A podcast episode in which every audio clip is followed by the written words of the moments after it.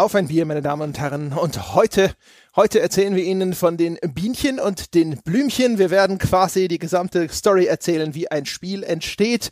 Und dafür habe ich sozusagen eine der großen Spielehebammen der Industrie hier in Deutschland parat. Ralf Adam ist da. Hallo Ralf. Hallo André, hallo liebe Zuhörer. Also ich bin schon als viel bezeichnet worden. Ich bin beschimpft worden und alle. Aber als Spieleheber, das ist geil. Das schreibe ich mir auf meine Website. Das finde ich Ja, oder? Cool, ja. Du bist doch ein Geburtshelfer, oder habe ich da was falsch verstanden? Äh, ich bin manchmal das eine, manchmal bin ich auch der Totengräber, so wie diesen Western. Ich bin der mit dem Maßband und der dann, naja, Weißt. oh Gott. Ja, das, äh, den entsprechenden Vergleich, den erspare ich jetzt mir und allen Zuhörern. ja, aber wir bleiben einfach mal bei dem positiven Beispiel. Ja. Sprechen schnell über Bier. Sehr gut. Ralf. Ja. Was trinken wir denn? Ich habe hier, ähm, die habe ich öfter mal, die kennst du bestimmt, die sind diese in Papier eingewickelten seltenen Biere, nennen die sich, aus, äh, ich glaube, die kommen irgendwo aus dem Norden oder sowas. Da ja, gibt's so Inselbrauerei ganz, ganz genau. auch. Ja, sehr ganz genau. Und ich habe heute die Meerjungfrau Natursauer. Hatte ich schon mal, die vertrage ich ganz gut, weil manche von denen, die sind irgendwie doch sehr bitter, denke ich mal, ist das mm. passende Wort. Und dann irgendwie kriege ich äh, so Sodbrennen. Aber das Natursauer, das geht ganz gut für so einen Talk. Biere aus dem Norden, das ist äh, nicht für unser eins gemacht. Ralf. Ja. Das ist für Männer, die Karohemden tragen und äh, Holz hacken mit einer Hand. So sieht's aus. Ich werde wahrscheinlich jetzt eh gleich hier aus Bayern verbannt, wenn irgendjemand das hört und dann hier mich anschwärzt, weil geht ja eigentlich gar nicht. Ich hoffe, meine Verlobte, gut, die ist jetzt oben auf der Terrasse und genießt die Sonne, die sieht das nicht. Ja, gut, aber ich meine, als Hesse in Bayern lebst du ja eh eigentlich ja. undercover. Ja, das, das ist ja das Problem. Ich hätte heute, also heute hätte ich richtig Lust auf einen Äppler. So einen richtig schönen Appleboy, aber nee, die Krise, ich kann ja nicht, ich kann nicht meine, meine Vorräte aufstocken. Also es geht ja gar nichts, geht nichts voran hier. Also muss ich jetzt. Ist er, ist er ein Cider, ein akzeptabler Ersatz? Kommt drauf an. Es gibt ein paar ganz gute, äh, gute. Oh, das war jetzt aber, oh, das war tiefstes Hessisch. Oh, oh je. Es gibt, kann ja den, ne, den Jungen ja, ich, aus dem Land holen, aber. ich hatte, ich muss es gestehen, ich war eben auch schon oben in der Sonne, weil heute ist wunderbares Wetter, da wir diese Aufnahme machen und ich hatte schon ein Glas Weißwein in der Sonne. Das schlägt wahrscheinlich jetzt schon voll. Also grundsätzlich, es gibt ein paar gute Cider, die mag ich auch. Ähm, so Strongbow ist ganz okay und so das eine oder andere so von den englischen. Beziehungsweise die meisten Cider, die du in äh, England bekommst, da gehe ich sehr gerne in den Pub, die kommen ja tatsächlich aus Schweden und der Gegend. Also die kommen nicht mal aus England. Also die schwedischen Cider sind somit die besten. Da kann man auch diese fruchtigen mal trinken. Da gibt's so Strawberry und so ein paar Perversionen. Äh, die sind aber gar nicht schlecht.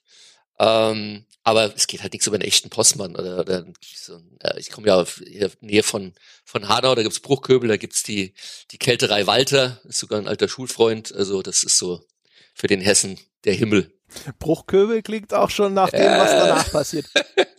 ja. Aber apropos Perversionen, ich habe nämlich heute hier geschickt von Nicole und Michael, vielen Dank, ein Brewdog Elvis Juice und der beschreibt sich als ein Grapefruit-infused IPA, also ein IPA mit Grapefruit-Infusion. Sind wir doch schon wieder bei den Fruchtigen. Ja, offensichtlich. Ja. Ich mach das also, jetzt mal auf hier. So. Bin auch gespannt. Das ist also auf jeden Fall hier schon mal Fenster auf und Reinheitsgebot raus. So viel steht fest. ich sag mal Prost. Ja. Ah, zum Wohl. Ja, sehr schön. Da hier. Bier mit Grapefruitsaft. Wer hätte gedacht, dass das funktionieren kann? Nicht schlecht. Ja, meins ist gewohnt. Also, es ist tatsächlich, es hat fast was von einem, von einem Sekt, so ein bisschen hier, dieses, dieses äh, Meerjungfrauenbier. Natursauer. Das ist gar nicht schlecht. Wie so. sauer ist es denn? Ich hatte neulich auch eins von dieser Inselbrauerei. Mhm. Es ist schon sauer. Oh. Ja, doch. Also das macht seinem Namen Ehre. Ja, ich weiß gar nicht mehr, wie das hieß, verdammt nochmal. Hab schon wieder vergessen, das gibt's gar nicht. Die haben Baltic Egal, Stout Das war auf jeden Fall. So, äh, nee, das war auch irgendwie so ein seltenes Bier und Dingsy Bumsy, Blabla Hopfen, irgendwas. Es war auf jeden Fall zu hart für mich. Also, das war halt auch auf der, es war bitter und sauer. Mhm. Und es war, es war schon extrem ungewöhnlich. Also ich musste sagen, wenn man so äh, bitter, wenn man das Lied mag, dann ist es bestimmt irgendwas, wo man mal zugreifen kann und sich ums, damit es mal ganz anders schmeckt. Aber ich habe die ganze Zeit immer nur heimlich in mein Kissen geweint. immer schnell stumm geschaltet, ein paar Schluchzer rausgedrückt und danach so getan, als wäre nichts. Ja, als ganzer Mann steckt man das weg. ja, also nach außen, nach außen wirke ich da ja immer stählern. Ja. ja. Die Leute kriegen das ja alle nicht mit. Das wird ja hinterher alles geschnitten. Ja, das ist eigentlich auch der einzige der Job, den Lars hat. äh, alles Weinerliche, ja, alles Mimosenhafte hinterher zu entfernen, damit ich in der Öffentlichkeit immer noch als der Steven Seagal des Podcasting gelten darf. Da müsst ihr mal hinter den Kulissen machen, irgendwie so ein Making-of oder sowas, so André Uncut oder. ja, genau. Die ganze Wahrheit. Ja, in eine, eine Insider-Perspektive auf und so. Mhm. Uh, naja, nee, das hebe ich mir dann alles von meinen Memoiren auf, ja. Wenn schon, muss ich selber davon profitieren dürfen. Nun denn, apropos profitieren, ja. ja. Völlig elegante Überleitung. wir haben uns vorgenommen, wir sprechen jetzt mal sozusagen der, die komplette Lebensgeschichte eines Spieles durch und das natürlich jetzt insbesondere aus dieser Perspektive, ja, die du auch immer erlebst, ne? So die, der Produktionsprozess. Man, also was man sich ja als Laie vielleicht vorstellt, ist ja folgendes, Ralf, ne? Mhm. Da sitzt irgend so ein Entwicklerstudio, vielleicht neu gegründet, ja, dann sind die Chancen gut, dass es nicht einfach nur sagt, okay, Teil zwei und äh, die überlegen sich jetzt einfach, was sie für ein Spiel machen wollen. Da sitzen Leute zusammen und werfen vielleicht irgendwie in so einem Brainstorm-Meeting wildeste Ideen durcheinander und einer sagt so, boah, ja, ich habe neulich das gespielt, aber stell dir mal vor, Call of Duty mit Katapulten und alles oh, ja. Und dann irgendwann einigt man sich auf irgendwas und die Leute sagen, jawohl, cool, ja du schreibst es auf und wir fangen schon mal mit den Prototypen an. So, so genau. das ist die wilde Vorstellung. Ja. Es, wie, wie geht das wirklich los? Gibt es wirklich so ein Meeting, wo irgendwie, es wird jetzt natürlich von Studio zu Studio unterschiedlich sein, logisch, aber sitzen Leute aber einfach da und werfen Ideen durch die Gegend oder wie funktioniert das normalerweise? Also grundsätzlich, ähm, so kann es passieren. Das ist dann aber tatsächlich meistens auch so, wie du es gesagt hast. Das sind dann in der Regel junge Studios, ähm, meistens dann vielleicht sogar noch an der Uni oder die sich gerade ausgründen, vielleicht an der an der Uni so ihr, du hast ja dann äh, gerade an den den Universitäten, wo du entweder Game Design studieren kannst, also gibt es ja inzwischen auch einige, dann hast du ja meistens so das letzte Semester, wo du so eine Abschlussarbeit machen musst und das ist dann oftmals, wo sich tatsächlich auch Teams finden. Also Mimimi ist ja tatsächlich so entstanden oder auch Easy Interactive in München, die kommen von der Universität oder ähm, meine Verlobte und ich, wir betreuen gerade ein Studio, von denen hast du vielleicht auch schon gehört die ähm, kommen aus der Universität in Trier, die die äh, Linda Breitlauch, äh, kennst du ja auch gut, betreut. Die haben sich gerade ausgegründet, die nennen sich Rivers and Wine. Und die, vielleicht hat der eine oder andere Hörer tatsächlich sogar zumindest schon mal was von dem Spiel gehört. Die machen ein Spiel, das heißt Upside Drown. Und das hat jetzt schon ein paar Preise gewonnen, so den Deutschen Entwicklerpreis, Newcomer Award und sowas. Und da ist es da tatsächlich noch so dieses, gerade wenn man noch an der Uni ist und so, jetzt machen wir unser letztes Projekt und was haben wir denn für coole Ideen, lasst uns das mal alle zusammenwerfen wenn man dann vielleicht schon so das ein oder andere Spiel gemacht hat und ein Studio ist, das jetzt vielleicht schon einen gewissen Track Record hat, kommen dann durchaus noch ein paar andere Faktoren in die Überlegung mit rein. Das Wichtigste, gerade wenn ich dann, ähm, also ich mache in dem Bereich, wie gesagt, so einiges, auch so Mentoring oder oder teilweise Advisory Board nennt sich das dann, wo man dann so junge äh, noch so hoffnungsvolle Teams sozusagen berät äh, auf ihrem Weg und dann in die Welt entlässt, weil ich ja teilweise auch an den Universitäten direkt Dozentur noch mache. Ähm, ist es, was ich denen immer am Anfang schon mitgebe, auch wenn sie jetzt vielleicht schon eine Idee fürs erste Spiel hat oder haben als, als Team, das ist super und das ist gut und das ist ein guter Start.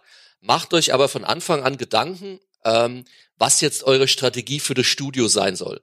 Sprich, wenn ihr sagt, wir wollen ein Studio gründen, gründet das nicht nur um dieses eine Spiel herum, man könnt ihr auch machen, aber dann macht ihr vielleicht dieses eine Spiel, aber die Wahrscheinlichkeit ist jetzt nicht so hoch, dass ihr danach nochmal irgendwas zusammen macht. Wenn ihr euch nicht jetzt schon eher längerfristig Gedanken macht, wo soll denn die Reise hingehen? Äh, das Ganze ist so, der, der, auch wenn ich an den Unis oder ähm, Games Academy oder sonst wo einen Vortrag mache, so die, unter dem Mantel Studiostrategie. Also wenn du dir den ganzen Entwicklerzyklus eigentlich anschaust, der Entwicklungszyklus von einem Spiel ist das erste, was ein Studio eigentlich immer haben sollte, selbst wenn sie schon eine Idee vom Spiel haben, dann sollten sie es zumindest in Parallelen haben, ist eine Studiostrategie. Wo sie sich überlegen, wo will ich mit eigentlich mit meinem Studio hin? Will ich nach dem, vielleicht sage ich hier auch, das kann ja auch eine Strategie sein, ich mache dieses Spiel und danach gehe ich in die äh, traditionelle IT, wir machen das so als, als Einmalversuch oder was auch immer. Aber die meisten haben natürlich schon den Wunsch, wir wollen ein Spiel machen und dann großreich und berühmt werden und dann noch ganz viele tolle Spiele machen. Aber da gehört halt noch mehr dazu. Und das sind dann immer Fragen wie, wo wollt ihr denn in einem Jahr sein, in zwei Jahren, in fünf Jahren? Weil es gibt ja verschiedene Möglichkeiten. Man kann sagen, wir wollen auf jeden Fall immer unsere eigenen Ideen machen, also unsere eigenen IPs, unsere eigenen Franchises. Es gibt Studios, die sagen, gerade am Anfang, wir wollen erstmal eher so als ein Work-for-Hire-Studio anfangen. Sprich, wir wollen Auftragsarbeiten machen. Ihr hattet das sehr schön in eurem Talk damals über Pete Molyneux, weil selbst Bullfrog hat ja so angefangen. Die haben erstmal angefangen und haben quasi Conversions von Spielen auf den Amiga damals, glaube ich, gemacht und so Geschichten, Druid 2 und haben dann später erst ihre eigenen Sachen gemacht. Einfach erstmal, um sich zum einen eine gewisse Reputation aufzubauen und auch um Erfahrungen zu sammeln.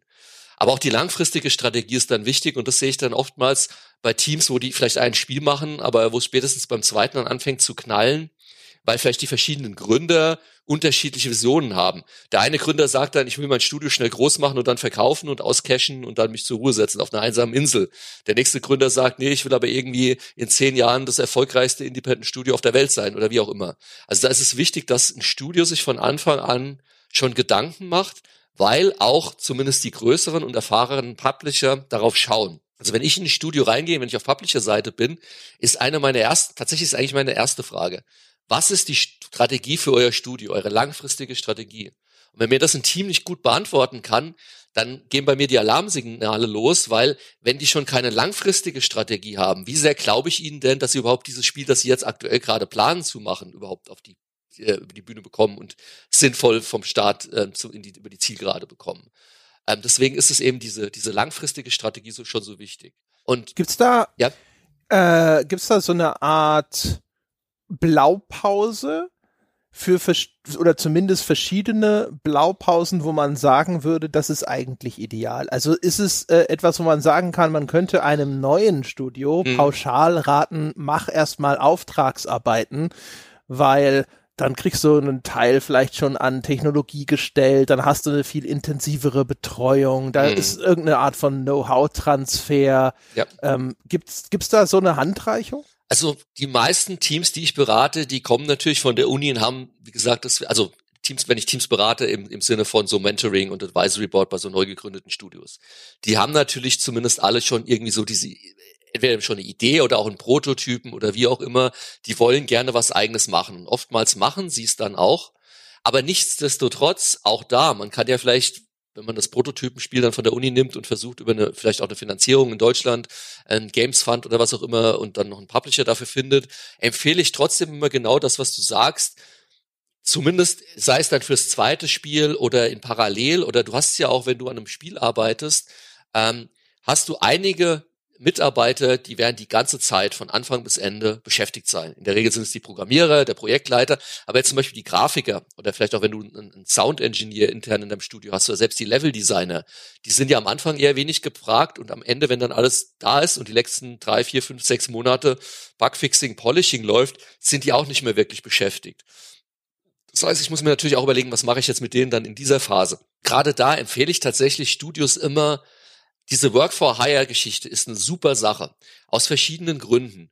Zum einen, es muss noch nicht mal Work-for-Hire für einen Publisher sein. Was ich Teams immer auch empfehle, ist, schaut euch doch mal um. Es gibt andere Studios jetzt gerade, die vielleicht äh, aktuell an einem Projekt arbeiten und zu wenig Leute haben, dass ihr die unterstützt, dass ihr quasi, wenn ihr sagt, unsere Level-Designer sind jetzt hier mit der Arbeit an unserem Spiel gerade fertig, die können ja woanders helfen, ihr könnt die ausleihen, da sammeln sie weitere Erfahrung, werden sogar bezahlt. Und das ist für euch gut, weil das der wichtigere Grund noch ist, für einen Publisher ist es ganz, ganz wichtig, ähm, wie viel Erfahrung ein Studio hat. Und die Erfahrung muss gar nicht mal unbedingt sein, dass sie eigene Spiele gemacht haben, es ist eigentlich für einen Publisher, zumindest für einen intelligenten Publisher, mindestens genauso wichtig, dass das Studio als solches schon an mehreren Titeln zusammengearbeitet hat. Oder noch anders gesagt, wenn ich auf Publisher-Seite bin und bekomme zwei Studio-Pitches. Ein Pitch ist von einem Studio, die haben schon mehrere Spiele genau in dieser Konstellation zusammen gemacht. Und ich schaue auf die Spiele und die sind jetzt vielleicht keine AAA, die waren solide Spiele, die haben gut funktioniert, die haben sie vielleicht on time geliefert.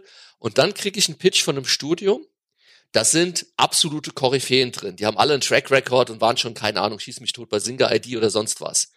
Die haben aber dieses Studio neu gegründet und haben noch nie vorher so zusammengearbeitet. Tendiere ich immer dazu, mit dem Studio zusammenzuarbeiten, das schon länger dieser Form gemeinsam was auf den Weg gebracht hat. Denn du weißt nie, wenn ein Studio sich neu gründet, wie da die Teamdynamiken sind, wie die Leute dann wirklich am Ende zusammenarbeiten können, egal wie gut die Einzelpersonen sind. Das ist ein bisschen wie beim Fußball. Du kannst jetzt nicht einfach die Neymars dieser Welt zusammenstöpseln und sagen, jetzt habe ich eine super Mannschaft. Das wird nicht funktionieren. Ihr hattet das auch so ein bisschen wunderbar bei eurem Daikatana Postmortem. Da kam das ja auch so ein bisschen zum Tragen. Nur weil du jetzt lauter so vermeintliche AAA-Leute nimmst und sagst, wir machen jetzt das Superstudio oder die Superband, ähm, man kennt das Ergebnis. Das muss nicht unbedingt immer funktionieren. Das heißt, für einen Publisher ist tatsächlich eher diese Verlässlichkeit und dieses, das Team hat in dieser Form schon mehrere Dinge auf den Weg gebracht gemeinsam. Die kennen sich, die kennen ihre eigenen Workflows, ihre Macken vielleicht auch viel, viel wichtiger. Und deswegen ist so ein Work for Hire gerade für, für neue Studios eine, wirklich eine super Sache, um da gemeinsame Erfahrungen auch zu sammeln. Okay. Das heißt aber, wir sprechen ja so ein bisschen darüber, wie entsteht ein Spiel, nicht mhm. so sehr, äh, was macht ein neu gegründetes Indie-Studio. Wie entsteht um ein halt Studio? Den, um den Bogen aber zu schlagen, diese Studiostrategie, das ist ein Rahmen, innerhalb ja. dessen dann diese Ideenfindung stattfinden kann. Also wenn jetzt, nehmen wir mal an, dass die Studiostrategie wäre, wir wollen irgendwann mal AAA machen, mhm. dann würde, wenn sich das Team zusammensetzt und sagt, okay, was ist unser nächstes Spiel, wäre das der Rahmen, der vorgegeben ist. Dann würde Ganz man sagen, genau. bringt ja. uns das denn einen Schritt weiter, näher heran an diese langfristige Strategie Richtung AAA?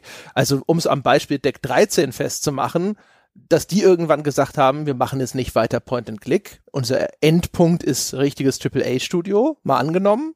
Um, ähm, dann ist es logisch zu sagen, wir probieren sowas wie ein Venetica. Mhm um da mal ein, ein solches 3D-Projekt schon mal jetzt äh, festgenagelt zu bekommen. Das nächste Mal, wenn wir zu irgendeinem Publisher gehen und sagen, wir wollen ein großes Action-Adventure machen, dann haben wir dieses Ding. Ja, und das ist unser Plan. Dazu machen wir jetzt einen Prototyp und das versuchen wir die ganze Zeit irgendwo unterzukriegen. Ja, Ganz genau so ist ein perfektes Beispiel, auch ein schönes Beispiel dahingehend, ähm, weil ich damals tatsächlich, da kommen wir gleich wahrscheinlich auch noch drauf, so ein bisschen für Venetica die Due Diligence für DTP damals gemacht habe. Deswegen stehe ich auch, hat mich, habe ich irgendwann mal festgestellt, ich stehe tatsächlich sogar in den Credits von, von Venetica mit einem Special Thanks bei, von Deck 13, äh, netterweise. Und da war genau auch diese Diskussion und das war auch dann genau dieses, weshalb ich unter anderem ähm, damals mit gutem Gewissens nach der Due Diligence DTP ähm, als meinem Auftragge Auftraggeber auch Deck 13 dann empfohlen habe, war eben genau dieses. Die hatten schon ein paar Spiele zusammen gemacht und die sind den logischen quasi nächsten Schritt gegangen und ich habe zu DTP gesagt, das könnte wirklich gut funktionieren. Und Deck 13 ist ein prima Beispiel, wenn du den ganzen die ganze Historie von denen verfolgst. King Art ist ähnlich, auch Mimimi, die haben ja auch nach ihrem Erstlingswerk nach Tinker tatsächlich sogar Auftragsarbeiten gemacht. Die haben ja dann ein, ein Spiel, so ein ähm, Mobile-Spiel gemacht für eine Filmumsetzung. Äh, ich habe den Namen vergessen, aber äh, und sind auch dann sukzessive genau diesen Weg gegangen. Und das sind alles perfekte Beispiele, genau wie du es beschrieben hast. Ja, das heißt, du setzt dich dann hin, sagst, was ist eigentlich meine Strategie? Was ist für uns der logische nächste Schritt? Und innerhalb von diesem Rahmen überlegst du dir dann als Team, worauf haben wir denn Bock? Weil natürlich solltest du am Ende immer noch sagen, als Studio, ich glaube, ich kenne kein Entwicklerstudio, das jetzt sagt, wir gehen nur nach unsere Strategien, als nächstes müssten wir deswegen Spiel XY machen, auch wenn wir gar keinen Bock drauf haben, weil das funktioniert natürlich auch nicht. Also solltest schon als Studio immer dir auch an einem, einem Spiel überlegen oder an einem Spiel arbeiten wollen, was dir persönlich auch in irgendeiner Form liegt. Klar.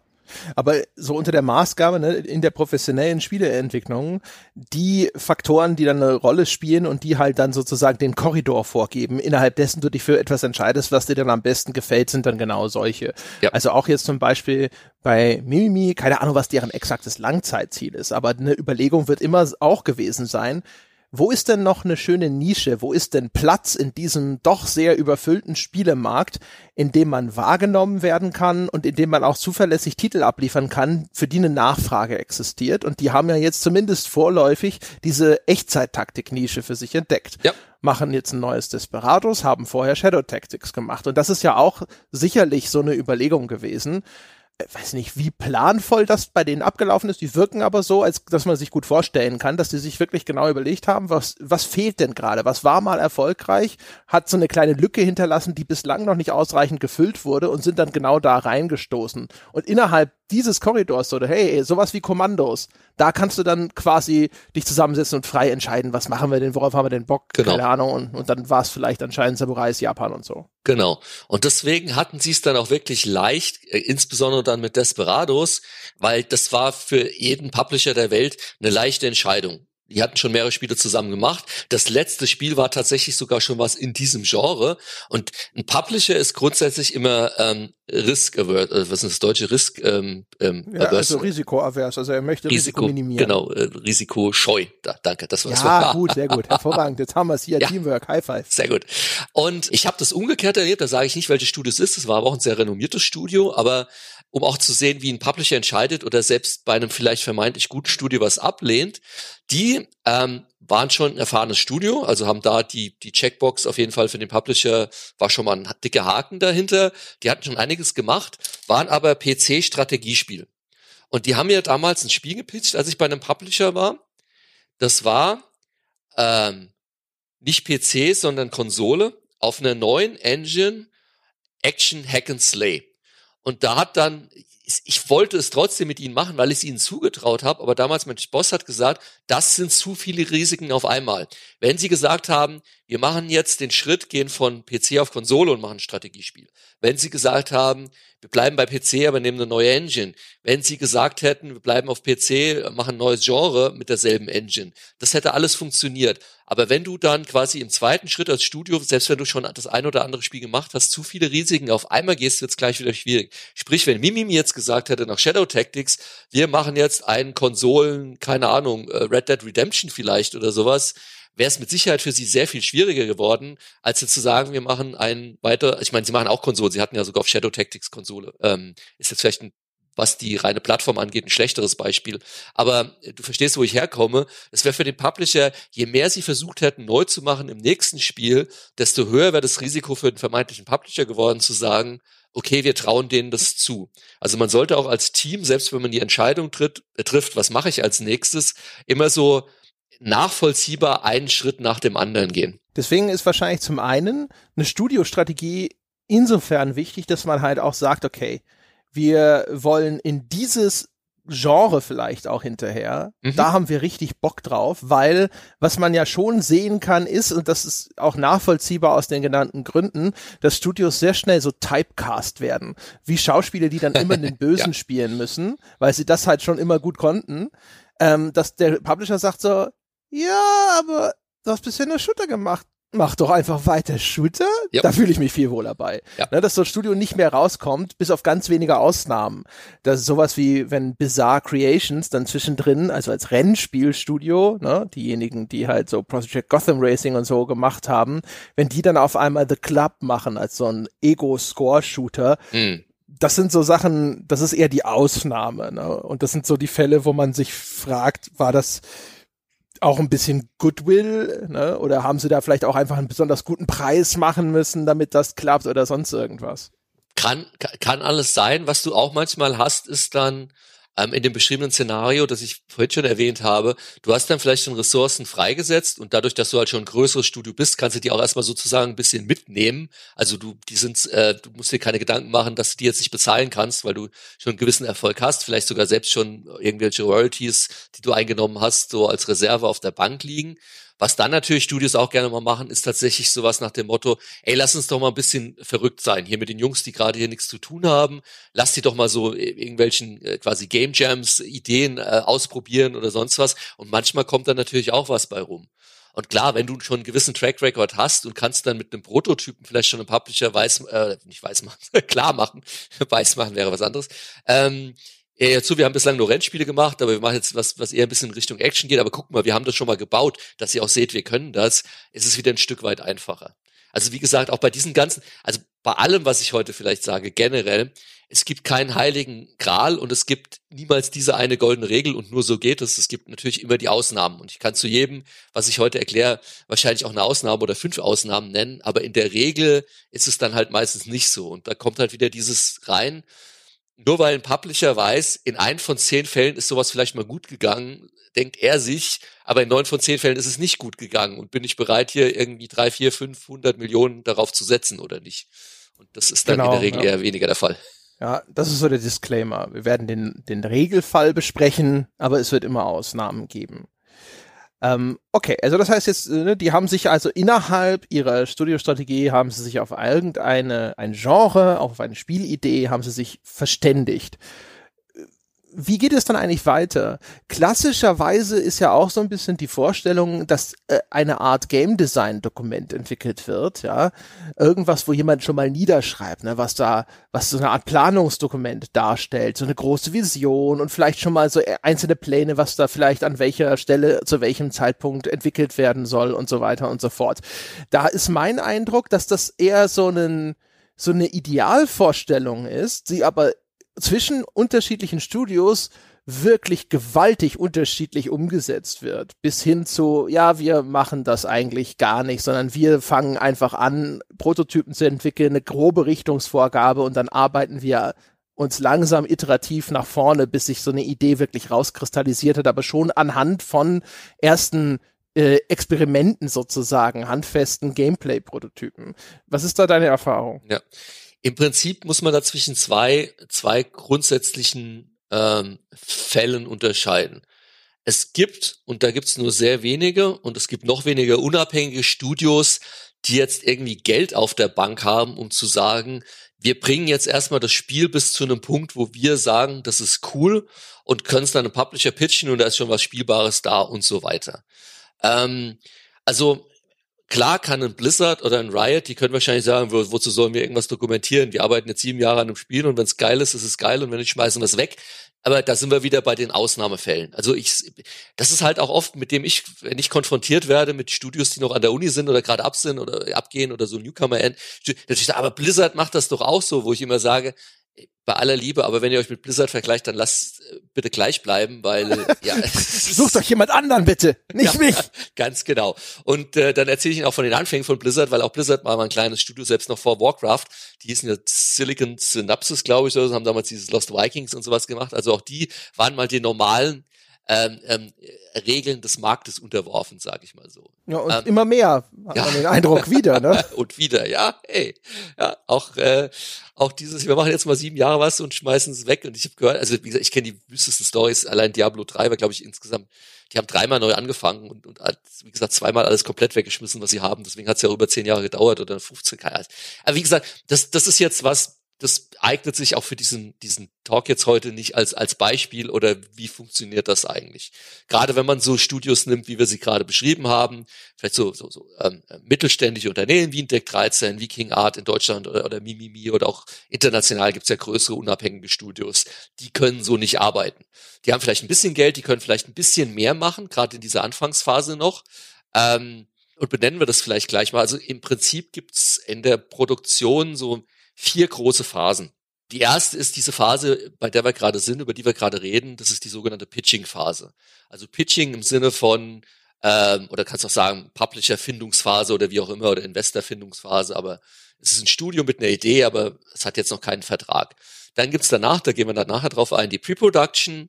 Dann gibt's die klassische Production, also die eigentliche Produktionsphase. Und dann kann man es noch mal ein bisschen abspalten, wenn man will, die, die Release-Phase. Ähm, aber wir sind jetzt gerade in dieser Pitching-Phase und haben jetzt eben so ein mittelständisches Unternehmen und die haben sich so ihre Gedanken gemacht und deine Frage war ja, okay, wenn die jetzt an einen Publisher rangehen, was haben die denn in der Regel, was brauchen die und welchen Detailgrad muss das denn haben? Also was du auf jeden Fall nicht machst in diesem Szenario, ist ein komplettes Game Design Dokument auszuarbeiten. Ein richtiges Game Design Dokument schreibst du dann in der Pre-Production. Weil das wird dann nachher eigentlich die Basis für deine ganze Projektplanung und deine ganzen Annahmen, die du eben in der Pre-Production dann treffen musst und so weiter. Das ähm, ist ein bisschen wie so ein, wie so ein Pflichtenheft ja, in der IT-Produktion? Ganz genau, das ist der perfekte Vergleich. Ähm, da kommt es eigentlich auch her. Der einzige Unterschied, das sind wir so ein bisschen, werden wir wahrscheinlich heute gar nicht machen, können wir aber gerne mal einen separaten Call, oder Call sage ich schon. Ich habe, ich habe, sorry, ich hatte in letzter Zeit zu viele Calls in meinem Homeoffice, einen separaten Talk zu machen. Ähm, so so dieses äh, Unterschiede eigentlich ähm, gerade hinsichtlich, was ja momentan auch so ein Buzzword ist in der Spieleentwicklung oder seit längerem so Agile Development und diese ganzen Geschichten. Und der große Unterschied, den ich halt versuche den Leuten immer klar zu machen im Vergleich zu einer klassischen Softwareentwicklung. Ähm, in der klassischen Softwareentwicklung nehmen wir mal ähm, SAP wäre der Developer sozusagen und die Deutsche Bank wäre der Auftraggeber. Dann ist es in der klassischen Entwicklung so, in der Softwareentwicklung, dass der Auftraggeber, also die Deutsche Bank, das Pflichtenheft schreibt. Und das hast du im, im, in der Spieleentwicklung in 90 Prozent der Fälle nicht. Es gibt Situationen, wo vielleicht der Publisher, weil es seine Brand ist, das Game Design Dokument schreibt, da wird es aber gleich schwierig. Das ist ein Sonderfall, den könnte man vielleicht mal separat irgendwie betrachten. Aber in der normalen, wie gesagt, Welt, wie wir es jetzt hier gerade beschreiben, ist es so, dass das Entwicklerstudio als Auftraggeber ja eigentlich, weil der Publisher ist ja sozusagen der Auftrag, nee, als der Publisher ist der Auftraggeber, das Entwicklungsstudio ist der Auftragnehmer, ähm, der Auftragnehmer das Pflichtenheft sozusagen entwickelt. Und ähm, das ist aber an sich sehr gut vergleichbar, weil äh, wenn du klassische ähm, IT nimmst, die Pflichtenhefte gar nicht so unterschiedlich sind in der Form, wie sie beschrieben werden. Also klassische Projektmanagement-Bücher aus der klassischen Softwareentwicklung haben da viele, sage ich mal, Weisheiten oder, oder, oder, oder, oder Erfahrungen, die man übertragen kann. Hat das den gleichen Detailgrad? Also auch da wird es sicherlich starke Schwankungen geben und so. Ich erinnere mich nur, ich habe äh, in, in der Vergangenheit habe ich Pflichtenhälfte geschrieben, immer dann, wenn entweder interne oder auch externe Entwickler äh, zum Beispiel einen Webseiten-Update oder sowas machen sollten. Ne? Und dann war ich derjenige, der sagen sollte, was willst du denn haben? Und das ging aber schon sehr ins Detail. Ne? Ich will hier einen Button. Dieser Button soll bitte schön so aussehen und wenn man draufklickt, macht er das. Und kann man den doppelklicken, kann man den nicht doppelklicken? Ja, wo wird der User hin? Öffnet sich das in einer neuen Seite, in einem eigenen Fenster und so weiter und so fort Game Design Dokumente, soweit ich sie bisher gesehen habe, die hatten nicht diese, diese Granularität. Ja. Also es ist ein Stück weit, äh, da wird es dann teilweise auch in unserer Branche, ich sag mal in Anführungsstrichen, ein bisschen religiös, weil da gibt's Verfechter davon, da gibt's Leute, die sagen, nee, das macht, macht man da eher alles on the fly und mehr mit Prototypen, da gibt's Zwischenformen. Ich bin ein starker Verfechter von dem, wie du es gesagt hast, ja, ähm, werde ich aber auch noch drauf eingehen. Allerdings ist das dann eine De äh, Design-Dokumentation, die du noch nicht mal mehr in der Pre-Production machst, auf dem Level, sondern dann in der Produktion. Da kommen wir dann hin, wenn wir über die Produktion selbst sprechen, warum ich glaube, dass du es in irgendeiner Form brauchst und dass es es auch immer gibt. Und wenn es nicht niedergeschrieben ist, dann muss es zumindest in einer anderen Form irgendwie äh, verklausuliert werden, weil ansonsten woher soll der Programmierer wissen, was er, was er tun soll. Ähm, das ist dann aber schon der Detailgrad der nachher in der Produktion. Also ich unterscheide grundsätzlich deswegen diese Phasen zwischen drei Formen der Dokumentation. Die, die du in der Pitching-Phase machst, wo wir immer noch sind, dann die in der Pre-Production und das, was du beschrieben hast, ist dann der Detailgrad, wie du es final brauchst. Okay, das wird also quasi dann einfach sukzessive dann erweitert, genau. ausgebaut. Das muss auch nicht in einem einzigen zentralen Dokument, nein, ne, nein, nein. diesem Bibel also, stattfinden, sondern da ist halt hier ein Trello vielleicht für UI-Design und da genau. sind alle Sachen ausdefiniert ja. und also für Benutzerinterfaces, ja, Menüs und so weiter und so ja. fort. Verstanden. Äh, reden wir erstmal ganz kurz über diese Pitching-Phase.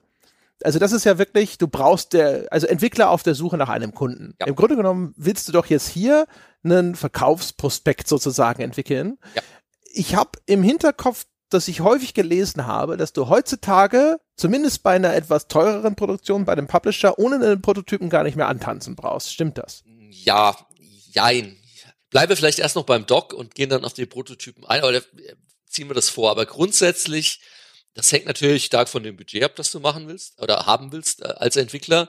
Ähm, es hängt aber auch von deinem Track Record ab. Also es, ähm, ich bin mir ziemlich sicher, dass Mimimi keinen Prototyp brauchte für Desperados 3 ähm, um äh, THQ zu überzeugen, weil sie natürlich Shadow Tactics schon hatten.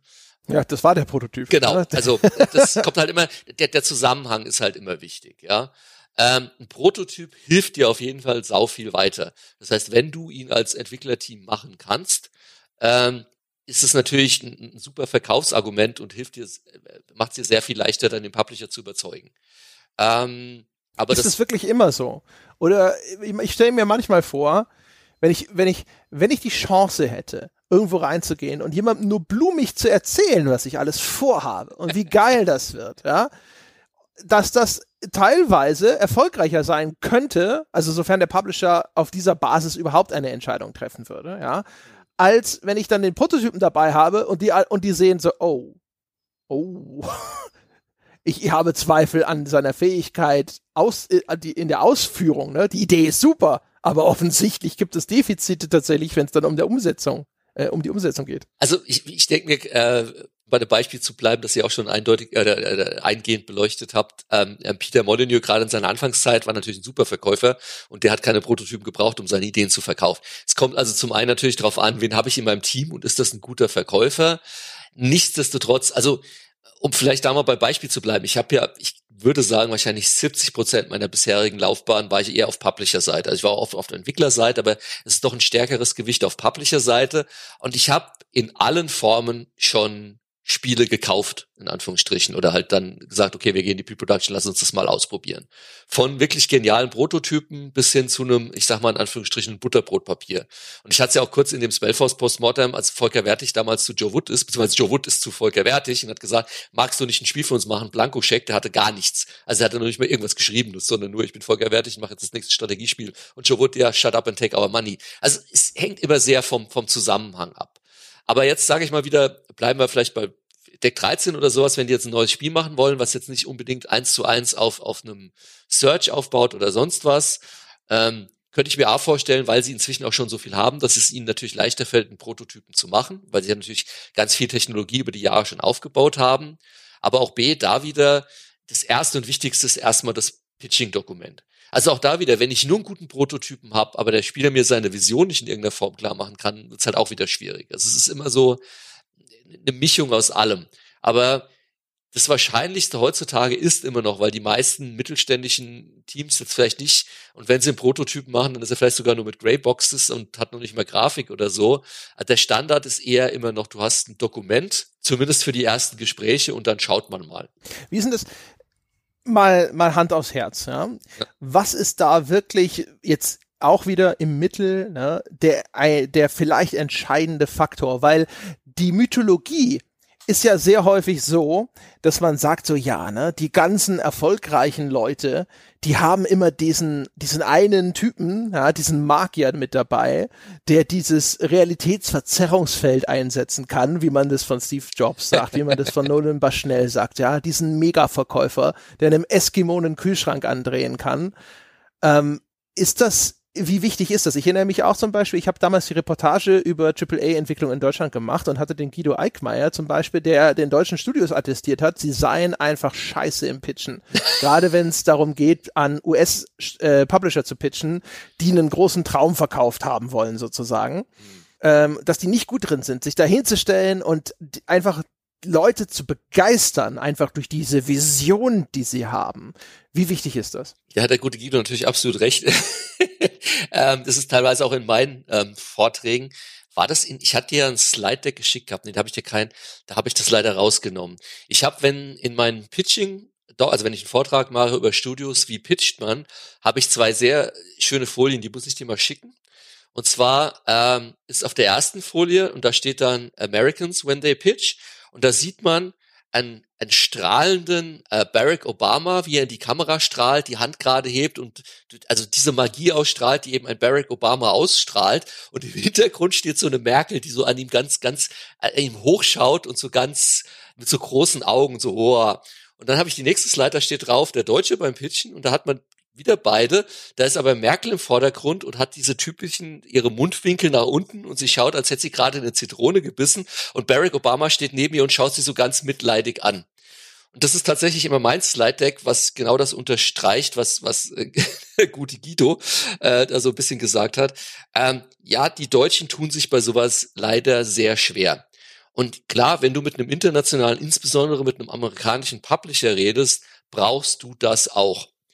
Aber das alleine reicht dir nicht. Also du kannst, also ich sage mal, das ging vielleicht noch vor ein paar Jahren, aber heutzutage, ich sag mal mindestens seit 10, 15, vielleicht sogar 20 Jahren, brauchst du das auf jeden Fall, aber das alleine nutzt dir halt nichts. Sprich, wenn der Typ äh, dir was, äh, ein geiler Verkäufer ist, aber das, was er dir da verkauft, kein Hand und Fuß hat und nur irgendwie Luftblasen sind, sagt der Publisher trotzdem, geh woanders spielen. Also du brauchst die Kombination aus beidem. Deswegen ist das Pitch Deck zunächst erstmal das Wichtigste. Also ohne ein gutes Pitch Deck, selbst wenn du einen Prototypen hast, wenn du einen genialen Verkäufer hast, das Wichtigste ist erstmal dein Pitch Deck. Und das heißt also, ne, du, du, gehst da, ich nehme an, du gehst da hin, du hast vielleicht eine PowerPoint, du hast entweder einen, eine Präsentation, äh, einen Prototypen oder nicht, wo du schon mal was demonstrieren mhm. kannst, du hast aber vielleicht auch ein, ein Video, wenn du keinen wirklichen Prototypen hast, den du jetzt da irgendwie live vorführen kannst, sondern hast halt vielleicht irgendwas als Video zusammengeschnitten, sei es auch nur, dass da lauter so Concept Artworks zusammengeschnitten ge sind, um so eine Art Teaser-Trailer schon mal ja. zu machen. Manchmal ist sowas ja geleakt. Wir haben das alle schon mal irgendwo gesehen, mhm. was dann halt so Atmosphäre schon mal vermittelt und ähnliches. Ja. Ähm, das ist das, was man sozusagen mitnimmt in so einem Pitch, richtig? Ja, ähm, das ist ein gutes, also das gibt, also die, ich weiß, ich glaube, es kommt nicht mehr aus der Games-Branche, weil ich weiß, die Werbebranche macht das auch und ich glaube, da kommt es ursprünglich her, das nennt sich ein Ripomatic. Also Sinne von Rip, also quasi raus, rausklauen. Ähm, das ist ein super nutz, nützliches Tool du gehst im Prinzip hin und du kannst dann entweder Filmausschnitte nehmen oder tatsächlich sogar Ausschnitte aus anderen Spielen und schneidest die eben zusammen, um die Tra Atmosphäre zu transportieren, die du mit deinem eigenen Spiel machen willst. Cooler ist es natürlich, wie du gesagt hast, wenn du vielleicht selbst schon Concept Arts hast und die in irgendeiner Form schon in Szene setzen kannst. Also das Visuelle ist super wichtig und nicht falsch verstehen. Im, Verka Im Verkaufsgespräch dann wieder ist das sogar wieder wichtiger als das Pitchstock. Worauf ich bei dem Pitchstock nur hinaus will, ist, das Pitch-Doc muss eigentlich das erste sein bei dem Entwicklerstudio, denn in dem Pitch-Dokument überlegt sich ja das Team erstmal, was will ich für ein Spiel machen. Das heißt, ein Pitch-Dokument hat sogar fast einen klassischen Aufbau. Das hat von zwei Minimum bis maximal zehn Seiten. Und das Wichtige ist in einem Pitch-Dokument, ich hatte das jetzt auch schon ein paar Mal in Talks mit Wolfgang und so, wo wir auf diese Wichtigkeit auch hingewiesen haben, ist eben diese sogenannte Vision, dieses Vision Statement. Also, dass ich mir als Entwicklerstudio erstmal sage, was für eine Art von Spiel will ich machen? Was sind die Hauptspielelemente? Was ist das, das in dem Spiel, womit ich die meiste Zeit verbringe? Weil, was ich auch schon gesehen habe und in Pitches habe, ist, dass Teams dann ankamen mit Prototypen, mit vielleicht Ripomatic oder irgendwelchen tollen Visuals. Und dann hast du nachgefragt, hast vielleicht drei Leute in dem, in dem Pitch sitzen, den Studioleiter, den Creative Director und von mir aus den Producer. Und dann fragst du jeden, was das Spiel überhaupt werden soll und der gibt dir eine andere Antwort.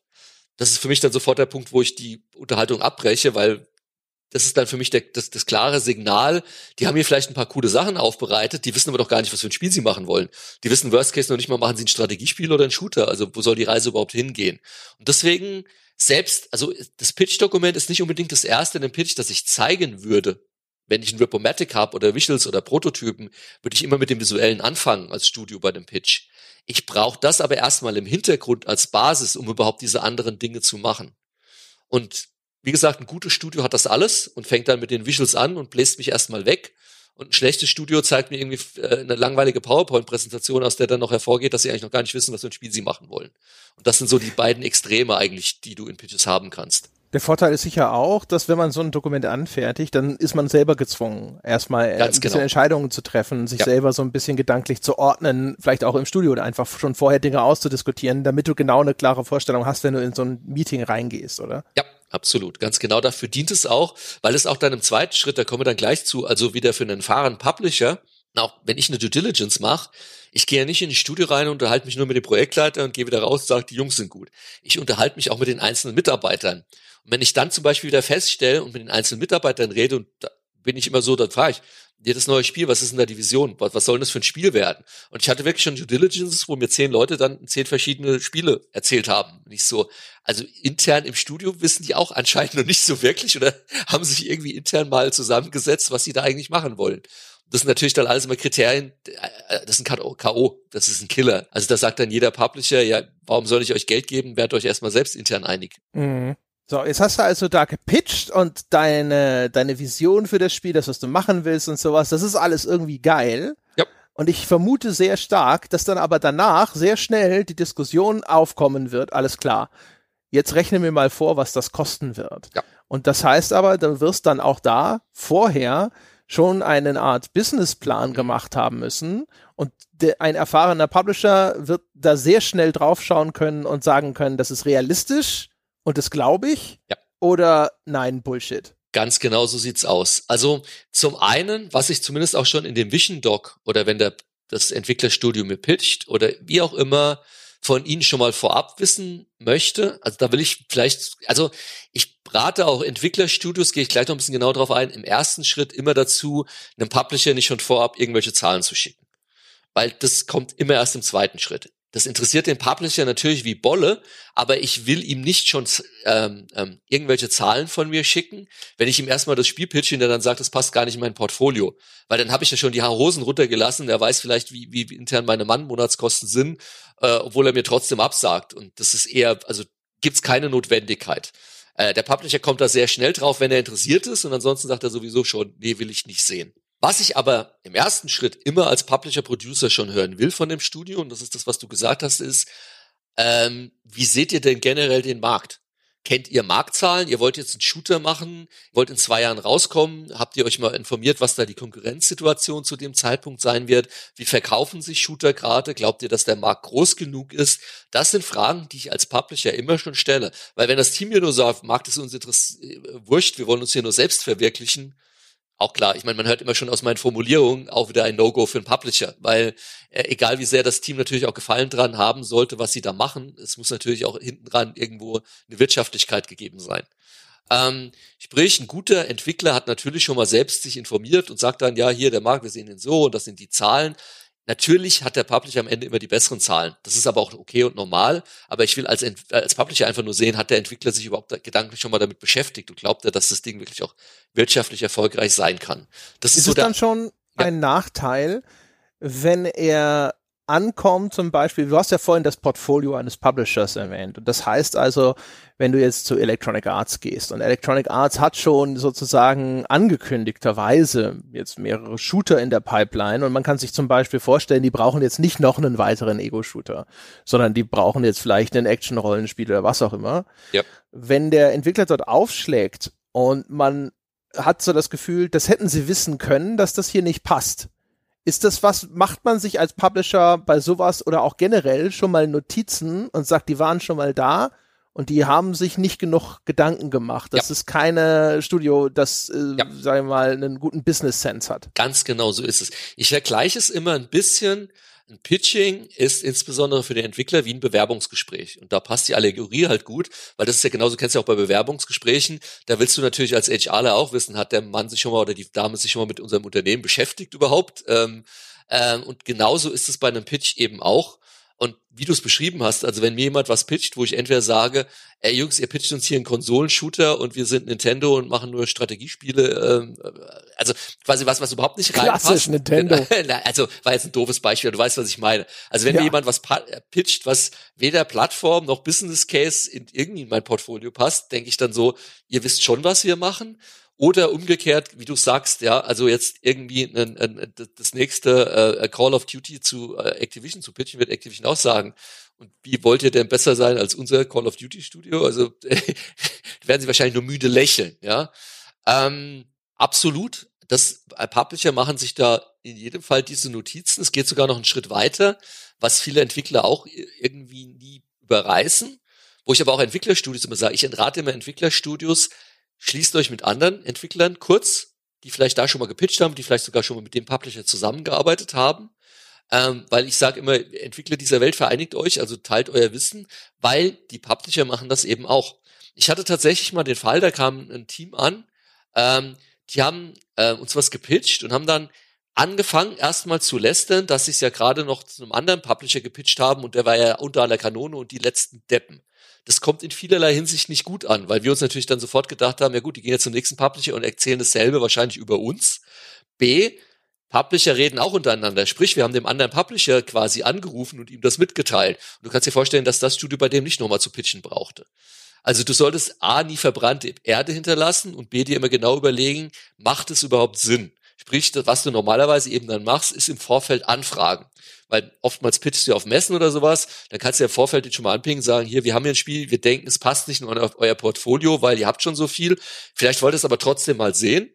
Ähm, das ist dann schon wieder positiv, so nach dem Motto, dann nehmen sie einen zumindest wahr und setzen dann auf diese Liste so als Kandidaten, mit denen man in der Zukunft mal zusammenarbeiten kann. Also man kann es auch positiv drehen. Aber wenn ich einfach nur stumpf reinlaufe, und auch da wieder die, die, die, der Vergleich zu einem Bewerbungsgespräch. Wenn ich bei jedem Publisher meinen 0815 Pitch runterreiße und nicht auf den Publisher individuell eingehe, ist das halt auch wieder ätzend. Wir haben damals, ich hatte ja bei dem Postmortem von ähm, Spellforce mal erzählt, dass wir schon zu Spellforce Zeiten angefangen haben, mit EA zu reden. Ähm, Phenomic ist ja dann später von EA gekauft worden und diesen Anfang haben wir damals schon genommen, dass wir angefangen haben, mit denen zu reden. Und als wir damals zu denen gegangen sind und haben denen das erste Mal, Spellforce war noch nicht veröffentlicht und haben es denen aber schon mal quasi hinter verschlossenen Türen gezeigt, sind wir hingegangen und haben damals die Zwergenfraktion, die hatten die breitesten Mäntel, haben wir äh, quasi die Textur geändert und das EA-Logo drauf gebrandet. Das heißt, wir haben EA eine Spellforce-Version gezeigt, wo Zwerge rumgelaufen sind, die auf ihrem Mantel hinten das EA-Logo hatten. Das haben die nie vergessen. Die haben uns noch Jahre später darauf angesprochen, weil die das so geil fanden. Also du kannst auch da mit relativ einfachen Mitteln dem Publisher, mit dem du redest, quasi ihm vermitteln, dass er was Besonderes ist, dass du am liebsten mit ihm natürlich unterzeichnen willst, über allen anderen. Deswegen, ich sage meinen Entwicklerstudios immer, weil das ist für mich der perfekte Vergleich, seht das wie ein Bewerbungsgespräch. Alles das, was du in einem Bewerbungsgespräch machen würdest, sagen würdest, perfekt. Alles das, was du da vermeiden würdest, solltest du tunlichst auch in einem Pitch vermeiden. Weil am Ende des Tages bewirbst du dich ja, wie du schon gesagt hast, es ist das Spiel, aber der Publisher schaut auch immer, ist das vielleicht ein Studio, selbst wenn das Spiel nicht passt, das langfristig für uns interessant sein könnte. So ist ja auch dann am Ende des Tages ähm, Related Design zum Beispiel an Jano Brand gekommen. Die sind ja damals zu Sunflowers und haben ein ganz anderes Spiel gepitcht.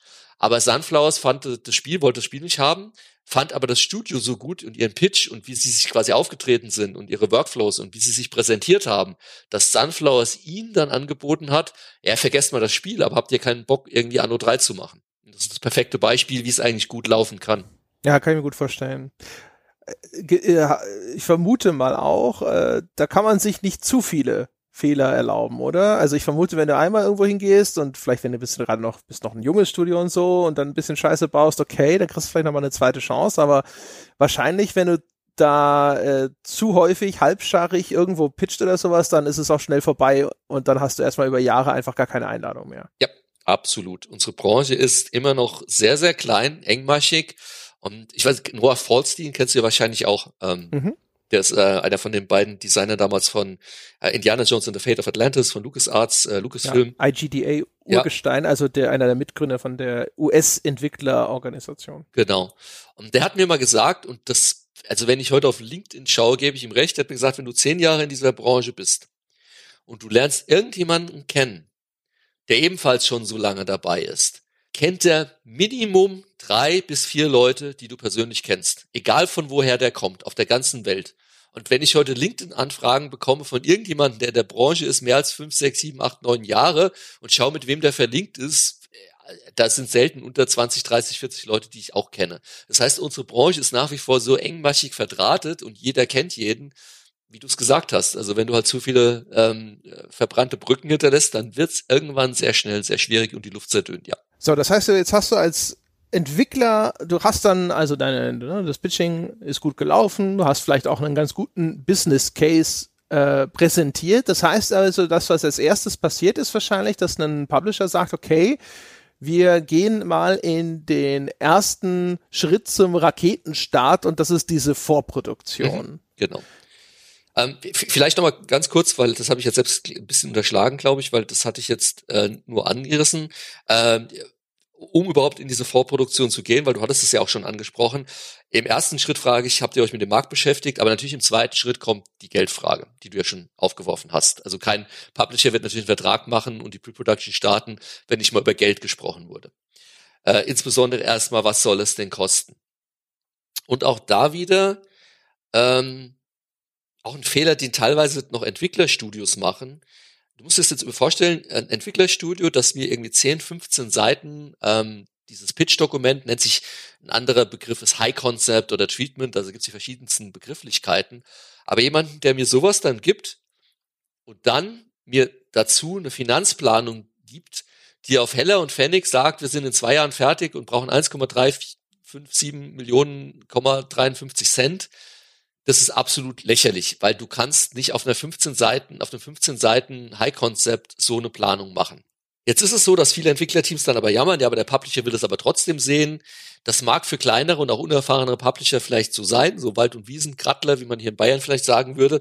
Ähm, aber ein erfahrener Publisher weiß genau, wenn er mit einem Entwicklerteam spricht, wissen die in der Pitchphase ungefähr, wie lange sie denken, dass sie brauchen und darauf können, daraus können sie ungefähr ableiten, was das kosten wird, aber das ist noch kein genauer Wert.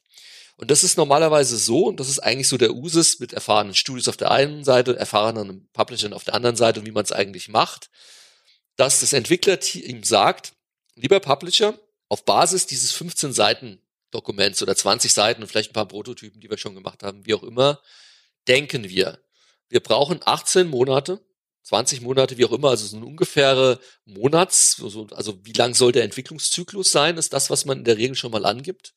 Und dazu dann wir denken, wir brauchen dafür fünf Coder oder zehn Coder oder was auch immer, fünf Artists, wie auch immer. Also man macht so eine so, so, ein, so einen groben Staffing-Plan. Ähm, mir fällt jetzt leider kein deutsches Wort dafür ein, Personalplan, doch, Personalplan wäre das Wort.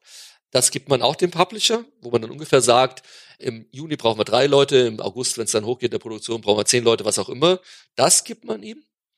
Plus, man gibt ihm normalerweise, und mehr interessiert den Publisher auch nicht. Also als Publisher interessiert es mich nicht, wie jetzt die detaillierte Kostenstruktur in dem Studio intern aussieht, was der Einzelne verdient. Was mich als Publisher interessiert, ist die sogenannten Mann-Monatskosten. Das heißt, ich möchte, dass das Studio hingeht und sagt, meine, die Gehälter von meinen zehn Leuten plus die Sozialversicherungen on top, plus die Miete anteilig on top, plus die Softwarelizenzen, plus die Hardware, alles on top, geteilt durch die zehn und dann kommt halt eine Wert raus und dann weiß ich, ein Mann-Monat kostet mich bei dem Studio ungefähr so viel.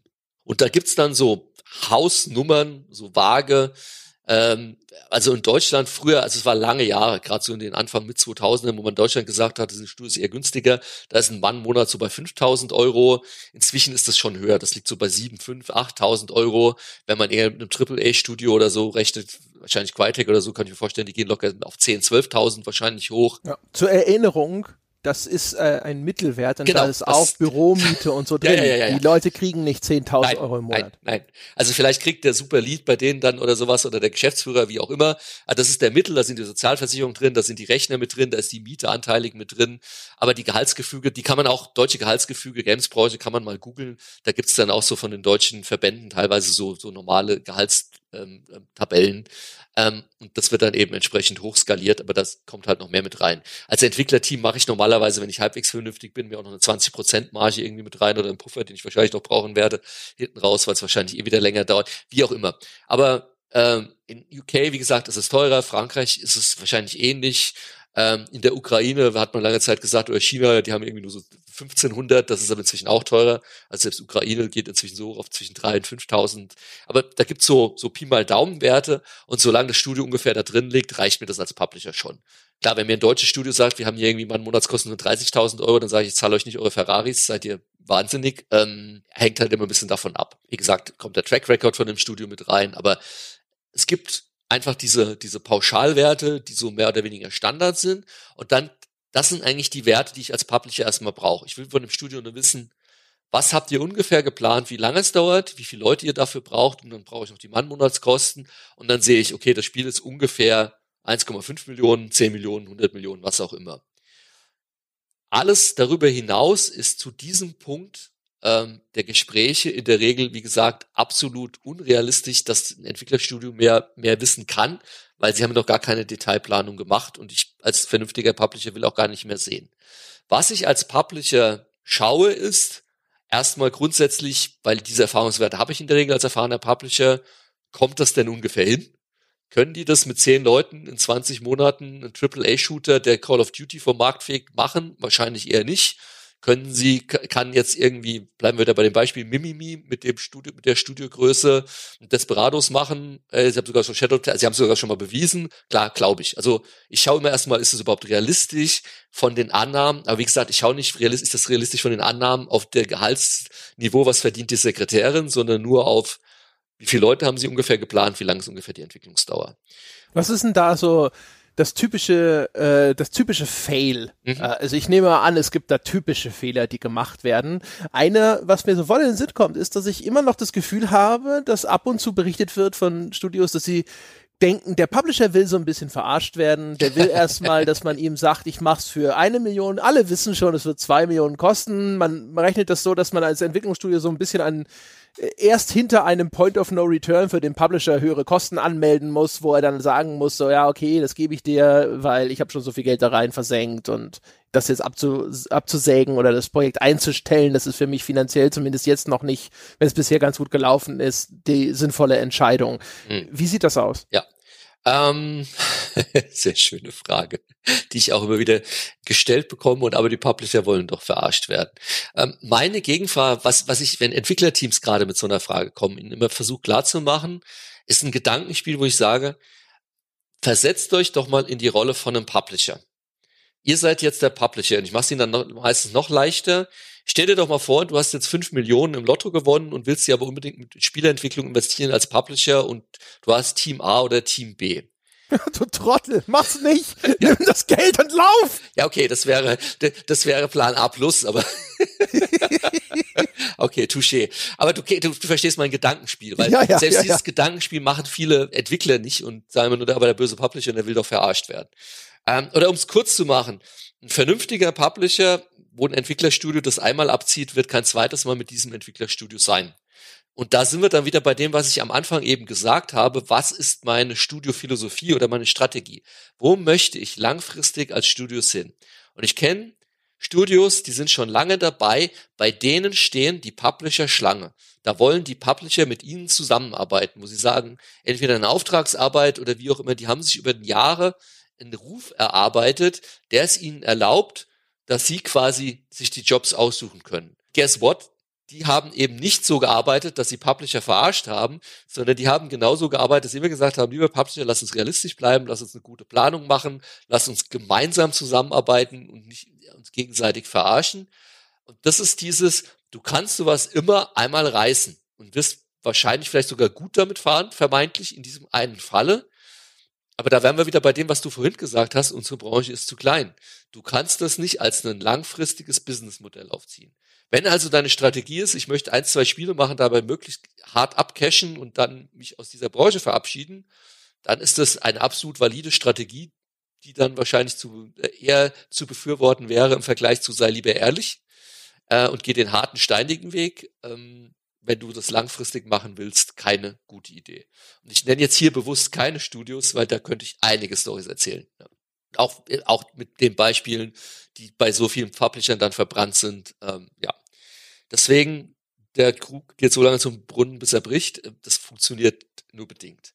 Okay. Gibt es sonst noch so, so typische Sachen, wo so ein Studio sich gerne mal äh, einfach auch unabsichtlich verkalkuliert bei äh, sowas? Das, da kommen wir dann eher in das Problem, rein, dass wir zum einen Softwareentwicklung machen und die ist schon schwierig genug und wir eben nicht nur Softwareentwicklung machen und klassische, also eine SAP-Daten, SAP-Daten, da, da, da, da, das Bier fängt an zu wirken, eine SAP-Datenbank für die Deutsche Bank machen, sondern wie immer diesen einen Faktor haben, der egal was wir machen, das so verdammt schwierig macht, das ist dieser Faktor Spielspaß. Weil ja, und das bekommen wir nochmal drauf, und ich bin ein großer Freund von Dokumentation und Planung und sonst was, aber egal wie gut deine Dokumentation ist, egal wie gut deine Game Designs sind, selbst egal wie gut deine Prototypen sind, wenn du Dinge zusammenbaust, wirst du feststellen, die funktionieren nicht, egal was du dir irgendwie ausgedacht hast und es klang toll, in der Theorie, in der Praxis macht es keinen Spaß, du musst Dinge ändern. Deswegen, alle deine Annahmen am Ende der Pitch-Phase sind falsch. Die Frage ist jetzt eben nur, wie falsch sind sie? Und da gibt's wieder so einen Wert, also als Publisher, ähm, das wird, der Publisher wahrscheinlich wird kein Publisher der Welt so mir offiziell zustimmen, obwohl ich habe genügend, genügend gearbeitet und weiß, dass dem so ist, plant wie folgt. Er gesteht dem Team zu, dass sie am Anfang der Pre-Production, also wenn sie quasi der Vertrag unterzeichnet wird, Annahmen treffen, so wie ich sie eben beschrieben habe, mit das Spiel dauert 20 Monate mit 10 Leuten, die um den Faktor 20 bis 30 Prozent falsch sind. Und dann wird er sagen, am Ende der Pre-Production wissen sie es besser.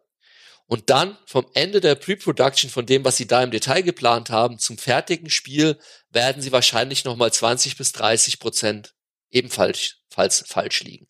Sprich, ich weiß genau, wenn ich mit Publishern rede auf Entwicklerseite, weil ich kenne die alle lang genug, weil ich teilweise für sie direkt gearbeitet habe, welchen Puffer die intern noch haben und mit dem sie auch selbst rechnen. Sprich, ich weiß, wenn ich am Ende der Pre-Production rankomme, da kommen wir jetzt vielleicht auch so ein bisschen in die Pre-Production-Phase, weil das Ziel ist ja wirklich, du hast am Anfang, oder wenn du den Vertrag unterschreibst, am Ende der Pitching-Phase hast du eben nur diese 15 Seiten.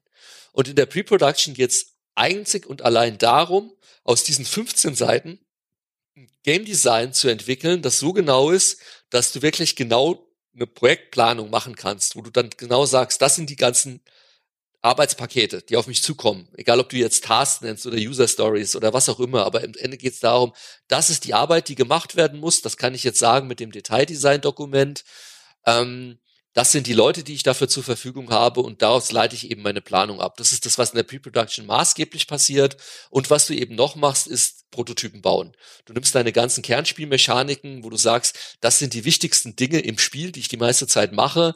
Die Prototype ich jetzt schon mal, schau, ob die Spaß machen, feil an denen und sonst was. Das ist das, was in der Pre-Production passiert. Das heißt also bei dieser Planung, da wird dann wahrscheinlich auch dann dieser Milestone-Plan erstellt werden. Der ne? kommt, das genau, der kommt dann ganz am Ende. Das ist auch ein Fehler, den viele tatsächlich machen. Ähm, und zwar ist es so, also erstmal, wo, wo kommt das überhaupt her? Ähm, weil vielleicht hören jetzt teilweise sogar Spieleentwickler zu oder, Pub und, oder Publisher oder hoffentlich, aber Milestone-Planung ähm, ist so ein bisschen in der Spieleentwicklung dahingehend, ich sag's mal pervertiert, dass so auch ein klassischer Entwickler das so kennt, in seinem Vertrag stehen dann am Ende irgendwelche Milestones, die sind in der Regel monatlich und die muss er erfüllen und dann kriegt er sein Geld.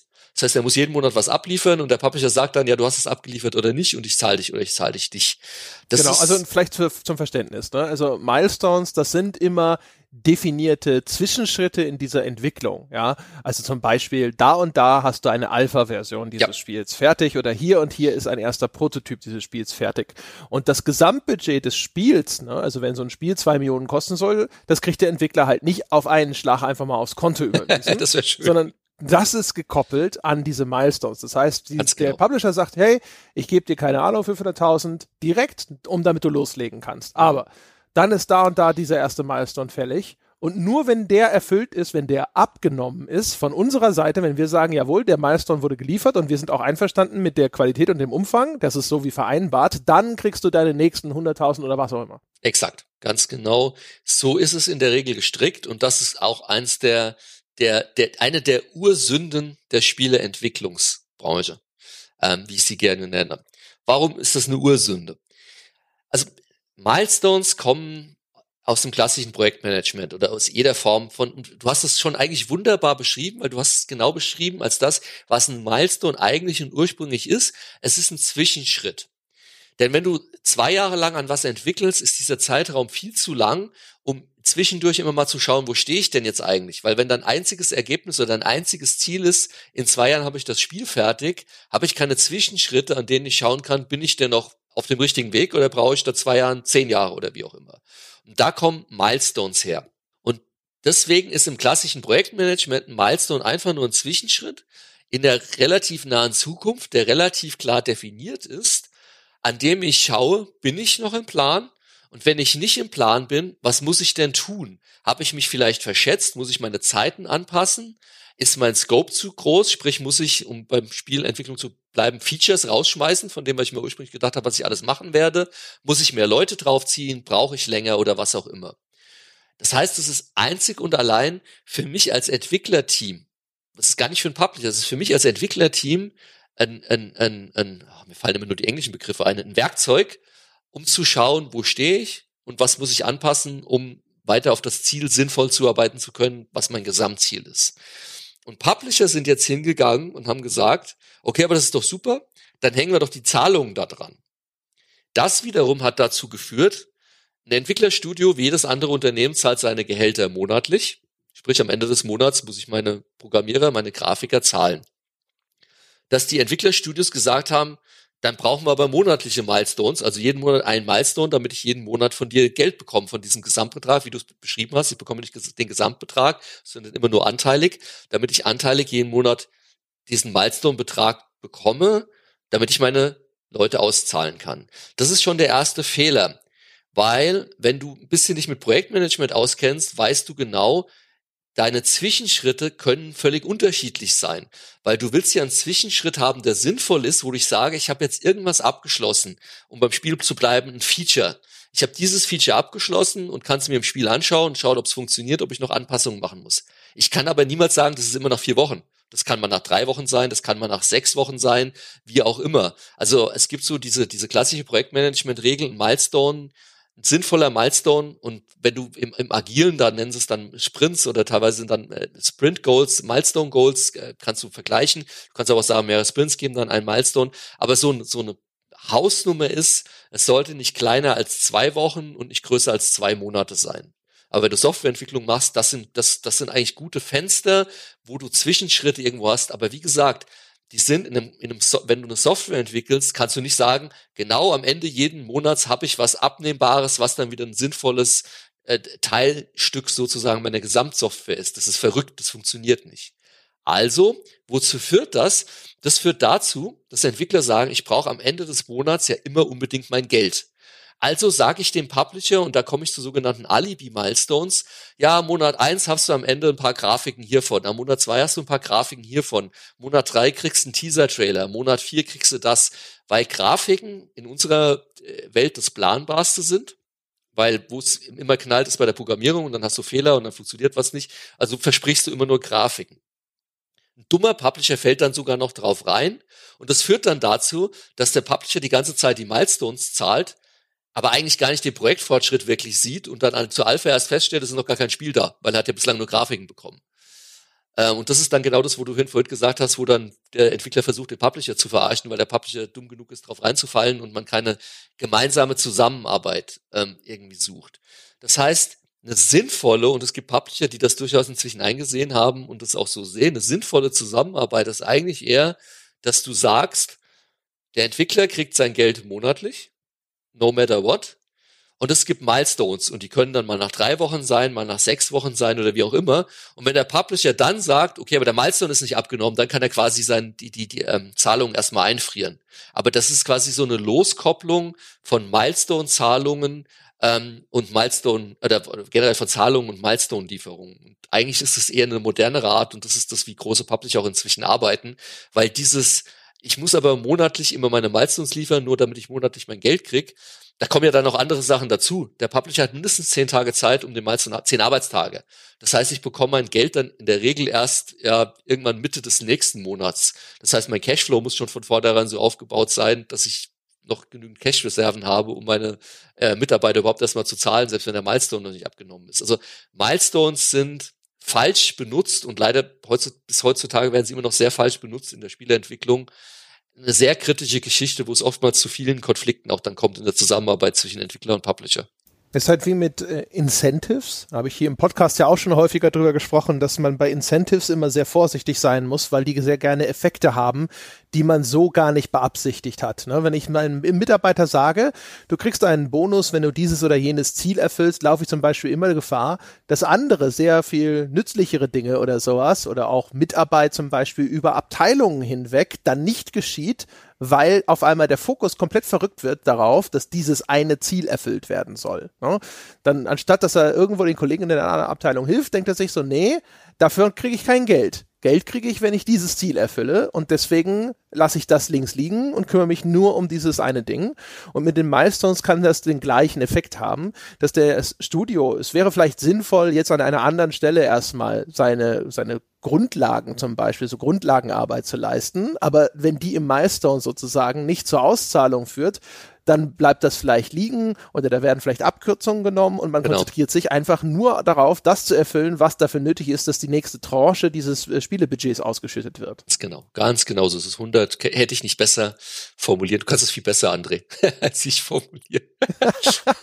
Also die, die Untiefen sozusagen betrieblicher Organisation und ja. solche Geschichten haben wir ja an anderen Stellen auch schon öfter mal gesprochen. Ja, von daher. Das, aber genau so ist es. Ähm, oder es führt dann dazu, ähm, es gibt noch zwei Phänomene, genau wie du es gesagt hast, man lässt vielleicht andere Sachen liegen, die jetzt eigentlich wichtiger werden. Oder ähm, und da sind wir dann wieder für die ähm, Zuhörer auch sehr nachvollziehbare Phänomene. Was passiert ist, man macht dann, um dahin zu kommen, man hackt's halt einfach rein, quick and dirty. Sprich, man fängt an, irgendwie scheiß Code zu, reinzukloppen, nur damit es äh, vermeintlich funktioniert für den Milestone, hat natürlich hinten raus dann immer mehr Probleme, je instabiler die ganze gesamte Codebase wird und das pro, pro, pro, ähm, gesamte Programm dann immer verbackter wird. Ähm, ein anderes Ding ist auch noch, das hatte ich sehr stark damals beobachtet, ähm, äh, bei Gilde 2 ist uns das so ein bisschen passiert. Ähm, genau wie du es beschrieben hast, wir haben halt immer nur darauf geschaut, dass wir den nächsten Milestone erfüllen. Aber gerade wenn jemand, wer, wer die Gilde kennt oder auch die Gilde 2, das besteht ja aus einer Menge komplexer Wirtschaftskreisläufe und Politik und, und Intrigen, die alle zusammenspielen. Und was wir zu sehr vernachlässigt haben, weil wir immer nur wie ein Hase von Busch zu Busch gedacht haben und immer auf den nächsten Milestone nur fokussiert waren, die Einzelteile haben dann immer funktioniert in den Milestones, aber wir haben nie auch uns die Zeit genommen, das Zusammenspiel der Einzelkomponenten dann mal wirklich im Spiel genauer zu beleuchten.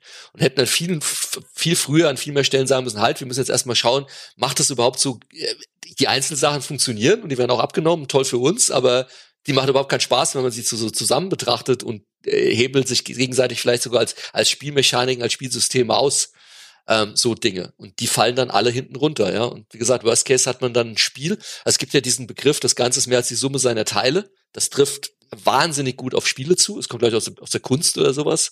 Äh, meine Kunstlehrerin hat mir das immer gesagt, aber das trifft halt auf Spiele auch zu. Also du kannst ein Spiel analysieren auf die auf seine einzelnen Feature und wirst dann sagen, ja, die einzelnen Feature betrachtet sind jetzt aber irgendwie mau und du wirst das Spiel spielen und sagen, wie geil ist das denn? Ähm, das fällt dann oft hinten runter, so dieses Gesamt, diese Gesamtbetrachtung von, was will ich eigentlich für ein Spiel bauen? Und wie gesagt, du kommst halt sehr schnell in einen, in einen Rhythmus, wo du halt nur irgendwie Code halt reinhackst und dein gesamtes Testing vernachlässigst und ja, dann irgendwann am Ende da stehst du Alpha und das Spiel fliegt dir an allen Ecken und Enden um die Ohren. ist dann genau. ich habe immer dieses Bild vor Augen, dieses Boot äh, mit den tausend Löchern und du versuchst mit zehn Fingern so die Löcher zuzuhalten, aber es kommt überall Wasser rein. Ja, und vor allem, äh, um das den Leuten vielleicht nochmal transparenter zu machen, was ja auch äh, passiert, auch da wieder, ne, was unerwünschte Nebeneffekte von solchen, wenn man so möchte, Incentivierungssystemen angeht. Ne. Ähm, der Publisher hat genau am Ende das nicht, was er eigentlich sich davon verspricht, nämlich die Gewissheit, dass das Projekt erstens auf Kurs ist, mhm. äh, dass es in der Geschwindigkeit voranschreitet, von der er denkt, dass, die, dass es voranschreiten soll, dass es sozusagen im Plan ist. Denn was du vorhin zum Beispiel erwähnt hast, nur um das nochmal vielleicht ein bisschen klarer zu machen für die Leute, die das sich nicht so richtig vorstellen können, so nach dem Motto, ja, was ist denn daran schlimm, wenn man so ein bisschen hässlichen Code schreibt, wie das immer so gerne gesagt wird.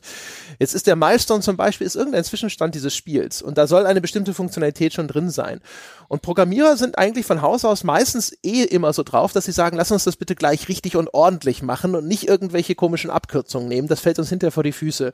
Und wenn das dann aber sozusagen von irgendjemanden überstimmt wird und sagt, du mach das jetzt schnell rein, sonst kriegen wir kein Geld, dann wird irgendein System schnell eingebaut mit irgendeiner Art von Code. Und du kriegst das als Hersteller und es sieht dann zum Beispiel so aus, als ob dieses Spiel gut auf Spur ist. Alle Systeme sind drin und funktionieren, die zu diesem Zeitpunkt drin sein sollen. Zum Beispiel kannst du schon mit der Figur rumlaufen, du kannst schon schießen und so. Was man aber nicht sieht, ist zum Beispiel, ist dann, da ist noch keine KI drin, weil die erst vielleicht in einem späteren Zwischenschritt eingefügt wird. Und das System, das jetzt hier überhastet und mit Abkürzung eingebaut wurde, nimmt vielleicht viel zu viele Ressourcen in Anspruch. Und sobald die KI hinzukommt, ist der Rechner überlastet. Yep. Und wenn es um ein PC-Spiel geht, läuft das gar nicht mehr auf den Zielsystem, die du dir vorgestellt hast, sondern nur noch auf irgendwelchen Hochleistungsmaschinen oder überhaupt nicht mehr. Yep. Aber das kriegst du nicht mit und es wiegt dich in einer Art falschen Sicherheit als Publisher, dass hier alles auf Kurs ist und alles im Zeitplan abläuft das ist aber gar nicht der Fall. Und eigentlich ist das nicht das, was du willst. Also wenn du ein vernünftiger Publisher bist und auch ein vernünftiges Entwicklerstudio. Du hast ja auch so schön gesagt. Ja, das zeichnet auf jeden Fall einen guten Coder aus.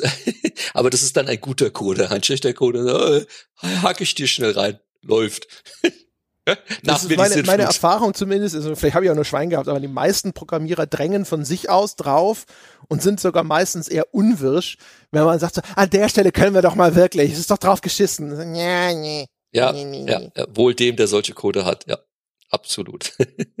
ja, so, das ist also unsere Vorproduktion. Ne? Da werden also eben diese Prototypen erstellt, da wird ein äh, Game Design Dokument, mhm. so ein richtiges, das zum ersten Mal auch vielleicht seinen Namen verdient, erstellt und es werden diese Milestones geplant. Ja. Und das ist wahrscheinlich auch so ein bisschen, der Sinn dieser Phase ist ja erstmal äh, logistische Planung und aber auch, das ist eine Art Machbarkeitsstudie. Ne? Ja. Das ist der wahrscheinlich auch die Phase, wo wahrscheinlich sehr viele Projekte dann auch abgesägt werden. Das sind die, von denen wir nie erfahren, dass sie jemals in Produktion waren, weil man gesehen hat, okay, anhand des Prototypens oder anhand der Milestone-Planung, ne, also an dieser genaueren Planung auch, was das hinter kosten wird und so, hat man nochmal draufgeschaut und gesagt, so, das wird nichts, da kommen wir nicht, das, das kommt nicht so zusammen, wie wir uns das vorgestellt haben. Ganz genau, ganz genau.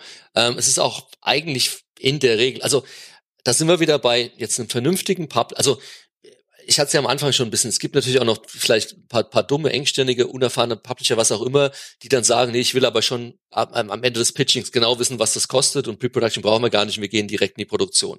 Aber wenn ich halt einen Publisher finde, mit dem ich auch, und das ist auch ganz wichtig, auch bei dieser diese 20 Prozent, die ich erwähnt habe, also auch selbst der Vertrag ist so gestrickt, ähm, normalerweise, dass er eben sagt, wir nehmen aktuell an, also zur Vertragsunterschrift habe ich ja einen, starte ich ja danach erst meine Pre-Production. Das heißt, der Vertrag sagt auch in der Regel, ähm, wir nehmen aktuell an, für das Spiel werden benötigt 20 Monate mit 10 Programmierern, mit einem Mann-Monats-Burnrate von, I don't know, 10k von mir aus, was auch immer. Das heißt, das, das Estimated Budget, so heißt es dann immer in den Verträgen, ist X. Es steht aber auch die Klausel, am Ende der Pre-Production wird das aber nochmal sozusagen gegengecheckt und gegebenenfalls angepasst. Weil eben, wie gesagt, ein kluger Entwickler und ein kluger Publisher wissen, erst am Ende der Pre-Production habe ich einen besseren. Ich habe immer noch nicht einen hundertprozentigen Überblick, aber natürlich einen wesentlich besseren Überblick, wie lange ich brauche, wie viele Leute ich brauche und so weiter, als jetzt mit einem zehn Seiten Dokument. Ähm, Jetzt habe ich den Faden verloren. Wo, wo, wo kam ich jetzt her? Wo, wo, wo wollte ich hin? Ah, André, hilf mir. Was war deine Frage? So als Publisher, ne, wenn du so drauf schaust auf deine Prä äh, Vorproduktionsphase, ja, äh, was ist sozusagen dann auch Entscheidungsgrundlage, dass du hinterher sagst, Ganz genau. okay, ja, ja. wir können weitermachen oder nee, das, das ziehen wir jetzt besser den Stecker. Genau. Und deswegen, ähm, was dann auch drin steht, genau, da, da, da kam ich her, ist, ähm, der Publisher hat aber das Recht, am Ende der Pre-Production das Spiel dann nochmals eben auf, auf Basis dieser Bewertung nochmal neu zu beurteilen und zu sagen, wir machen es nicht weiter. Also das es gibt ähm, in der Regel, also Publisher versuchen auch oft auch eine, irgendwelche, das nennt sich dann äh, auch wieder ein englischer Begriff, aber Termination Clause in einem Vertrag. Also wann kann eigentlich welche Seite den Vertrag sozusagen vorzeitig kündigen? Und der Publisher Publishers versuchen oft dann auch, dass sie es immer kündigen können. Das ist natürlich aber eher, naja, nicht, nicht ganz so koscher und zeugt jetzt auch wieder nicht unbedingt von dem besten, von der, von dem besten Willen einer Kollaboration äh, zwischen Publisher und Entwickler. Aber eine Standardklausel wird er gerade, wenn er sagt, wir machen eine saubere Pre-Production immer drin haben und die lautet eben genau, am Ende der Pre-Production kann der Publisher nochmal sagen, gehe ich weiter oder nicht. Weil zum einen weiß er dann eben, Basis der, der Daten des Entwicklerstudios dann, auf Basis der Planung und allem, was wird mich das Ding voraussichtlich wirklich kosten? Und wie gesagt, auch da macht er sich gedanklich nochmal vielleicht 20 Prozent drauf, aber er sagt dann immer noch, okay, passt soweit. Was aber auch der Publisher selbst in der Pre-Production erst richtig macht, ist nochmal den Markt genau zu beleuchten der weiß natürlich schon ungefähr, okay, äh, wir wollen jetzt einen neuen Shooter machen, in, der kann in zwei Jahren rauskommen und wir schätzen den Markt so und so ein. Aber auch in der Pre-Production geht er dann hin und spricht mit seinem Sales-Team in den einzelnen Ländern. Hier, wir wollen dieses Spiel machen, wir schätzen überhaupt das Marktpotenzial ein, wir denken, wir verkaufen davon 100.000 Stück in Frankreich, seht ihr das realistisch? Ähm, das Marketing spricht vielleicht schon mal mit der Presse und er holt sich halt alle Informationen ein, die er eben braucht, um dann am Ende der Pre-Production sagen zu können, ja, wir gehen jetzt in die Produktion oder, naja, wisst ihr was, vergesst es. Wenn er sagt, vergesst es, ist es in der Regel so, dass der Entwickler das, was er schon bekommen hat, nicht zurückzahlen muss. Er hat sogar das Recht, auch das habe ich schon erlebt und selbst so praktiziert, ähm, dass er hingehen kann als Entwickler und mit dem, was er jetzt hat, also mit den ganzen Ergebnissen, darf er dann mit anderen Publishern sprechen. Sprich, er kann hingehen und sagen, hier, wir haben eine saubere Pre-Production gemacht, aber der Publisher wollte es nicht, weil er will jetzt plötzlich keine Strategiespiele mehr oder keine Ahnung was, äh, umentschieden. Ähm, ihr könnt das aber übernehmen.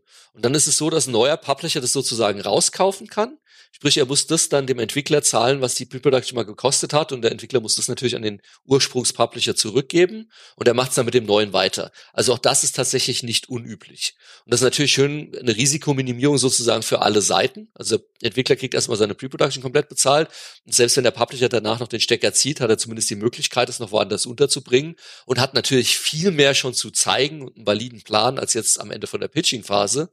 Plus der Ursprungspublisher kann dann immer sagen, okay, wenn es jemand anders nimmt, kriege ich zumindest meine Kohle wieder zurück, die ich investiert habe. Ja, das ist, das kann ich mir vorstellen, dass das so ein Win-Win ist. Ja. Ähm, wie von, nehmen wir mal an, von zehn Spielen, die in eine Vorproduktion einsteigen, wie viele davon gehen in die nächste Phase? Hm. Oh, das ist eine gute Frage. Das ist sehr Publisher-spezifisch. Oh. Puh. Wenn ich es mit meinen Erfahrungswerten sagen müsste, würde ich sagen, 50 Prozent vielleicht. Mhm. Ähm, ich kenne Publisher, die wollen bewusst noch weniger. Also es ist immer ein Stück weit eine Frage, wie finanziell gut gestellt ist der Publisher. Je ja. besser der Publisher finanziell gestellt ist, desto mehr Pre-Production wird er starten, die er bewusst cancelt. Also ich kenne durchaus Publisher, da ist die Ratio vielleicht sogar bei, bei 70 bis 80 Prozent der Eingestellten am Ende der Pre-Production. Ja, so eine Vorauslese. Ne? Ja, also genau. da kann ich mir vorstellen, wenn du ein richtig großer äh, Pot bist, mit Activision oder was auch immer, also richtig viel Kohle hast, dann kannst du dir ja sogar erlauben zu sagen, okay, wir wollen für unser Portfolio einen neuen Shooter und wir geben jetzt einfach mal drei Stück ja. gleichzeitig in die Vorproduktion. Und das erfolgsversprechendste was am Ende dieser Vorproduktion am besten dasteht. Nur das geht wirklich in Produktion. Das machen tatsächlich große Publisher auch noch zusätzlich. Also das ist dann noch nicht mal so sehr auf dieses, wir haben generell diese Ratio, dass wir versuchen 80 Prozent einzustellen, nur 20 Prozent kommen durch, sondern das ist dann noch dieses Ding mit, wir lassen jetzt drei auf einmal quasi gegeneinander antreten und pitchen. Das hat Infogramm auch gemacht. Ähm, und äh, ich kenne auch teilweise andere Produktionen, bei denen das der Fall war, wo dann drei Studios oder fünf Studios gegeneinander angetreten sind und einer kam durch. Genau, ja. Gab es immer Geschichten über Sacred ja, damals, als das genau. fortgesetzt wurde. Danke, dass du es nennst, der Sacred 3. ja, ja, ja, genau. Ich hab's nicht gesagt, ich hab's nicht hey, gesagt. Es war der André. Auch vorher Gothic, äh, Gothic 4, Arcania zum Beispiel. Mhm. Da haben ja eine Reihe von Studios erzählt, das, die haben das als Pitching beschrieben eher, nicht als wirkliche Vorproduktion. Ist vielleicht immer erstens eine Nomenklatur oder auch die Frage sozusagen, wie viel Geld kriege ich denn? Das ist dann Weil eine Skalierungsgeschichte, ja, wie genau. viel willst du da machen? Ja. Ja, also bei, bei Gothic war es so, dass mir einige erzählt haben, dass das wurde ja dann, glaube ich, so von Koch, glaube ich, mhm. hinterher, ne? Das, was dann Gothic 4 wurde, oder, oder Arcania, äh, Gothic Tale hieß es dann, glaube ich. War das noch Joe Wood? Nee, das war nicht mehr Joe. Das war schon Koch, ne? Das, das, das war Koch und hat damals, glaube ich, äh, Spellbound hat's gemacht genau, hinterher. Und, Forest, und ich ja. weiß von einigen anderen Studios, die mir damals erzählt haben, dass sie da mitgemacht haben, sich auch beworben haben, dass sie diese Gothic-Fortsetzung machen äh, wollten, ja. dass da enorm hohe Ansprüche waren, was die vorab schon liefern mussten. Und nachdem, wie ich das verstanden habe, daher auch die Aufregung mit wenig bis null finanzieller Entschädigung dafür. Und einige hatten sich sehr reingehängt, um diesen Auftrag zu bekommen und sind leer ausgegangen und haben da sehr viel Geld verbrannt, nur quasi um diese Bewerbungsrunde mitzunehmen. Mhm. Wobei, da würde ich jetzt den Publisher 100% in Schutz nehmen. Also, weil, ich meine, das ist halt wenn ich das als Entwicklerstudio weiß, dann sollte ich mir auch schon sicher sein, dass ich gewinne. Das ist halt mein Risiko. Also ich denke, Koch hat ja nicht gesagt, wir zahlen euch, und hat dann nicht gesagt, nee, ihr kriegt jetzt doch kein Geld, sondern die werden von vornherein gesagt haben, wir wollen das und das und das, wir zahlen aber nichts für und dann kann ich als Klar, Entwicklerstudio also sagen, mache ich oder mache ich nicht. Du musst es mit dir machen lassen in genau. dem Falle. Das ist schon, das ist sicherlich richtig. Ich weiß ja. nur, dass die Leute ein bisschen entsetzt waren. Die fanden das alles sehr dreist, ja, dass da, dass da nicht irgendwie, was da alles gefordert wurde und sonst irgendwas. Und dann hatten sie natürlich auch mitgemacht und hatten nicht den, den Zuschlag bekommen. Und dann denke ich, dass man das im Nachgang vielleicht auch nochmal bitterer sieht. Ich weiß auch natürlich nicht, wie gut war der Informationsstand wirklich. Also wie wussten die zum Beispiel, wie viele Mitbewerber sie da hatten dachten sie, es geht dann sozusagen, ne, sie, sie, hat man ihnen gesagt, so hier, ne, wie, wie bei diesen E-Mails, sie wurden ausgewählt für die Lotterie ne, von 50.000 Euro als einziger oder sowas. Und hinterher stellte sich raus, das ist gar nicht so, ich habe keine Ahnung, ich weiß nur, dass die, die Verstimmung war für einen Moment relativ groß. Ja, wobei, da bin ich wieder bei, Stück weit Subtext dem, was äh, Guido äh, dir gesagt hat. Das ist, glaube ich, auch wieder so ein deutsches Problem. Und ich habe es ja vorhin auch schon angesprochen. Die Publisher stimmen sich untereinander ab. Liebe deutsche Entwickler, redet halt auch miteinander. Weil da könnt ihr sowas auch vermeiden. Ja, wenn ich, wenn, wenn ich schon den Verdacht hätte, dass da noch mehr mit drin sind, würde ich die potenziellen Kandidaten anfragen und sagen, hier, seid ihr auch da mit drin? Macht ihr das auch? Also ohne Details, muss ja nicht sagen, oh, wir schätzen, wir brauchen so viel Budget, das ist unser Prototyp, aber einfach mal um zu sagen, hier, pitcht ihr da auch mit? Seid ihr da auch mit drin? Und dann, also. Ja, ist vielleicht also, die Angst groß, dass du, wenn du hingehst und fragst, dass die anderen dann sich auch bewerben. Und dann hast du dir auf einmal Mitbewerber Genau geschaffen. das ist ein Problem der deutschen Branche, meiner Meinung nach, der deutschen Entwicklerbranche. Die, diese, es ist eine Mischung aus Angst und Futterneid. Und ich mache ja relativ viel mit, mit äh, gerade skandinavischen Studios. Und die teilen alles. Wenn du in Finnland auf einen IGDA-Treffen gehst, da stehen die Großen von Supercell bis zu den Kleinen, die ihre Zahlen teilen, die ihre Erfahrungswerte teilen, alles. Und in Deutschland ist es immer so, wie, wie beim Pokern, so, ja, schau mir nicht in meine Karten, ja, ja. Woher kommt das? Hast du eine Theorie? Ich glaube, das ist ein Mentalitätsproblem mehr als alles andere. Ich weiß es nicht. Der Deutsche versteckt sich halt am liebsten hinter seinem weißen Gartenzaun. Jetzt jetzt klischeehaft, aber ich weiß es nicht. Also ich frage mich das auch schon seit Jahren. Ähm, es ist ein bisschen besser geworden. Also ähm, gerade so Studios wie jetzt ähm, ähm, King Art äh, und hier auch der Jan Wagner und, und Deck 13, die kollaborieren ja, die machen ja teilweise auch so gemeinsame, nicht so Podcasts, aber so, so Videostreamings und sowas und so. Das finde ich cool, ja.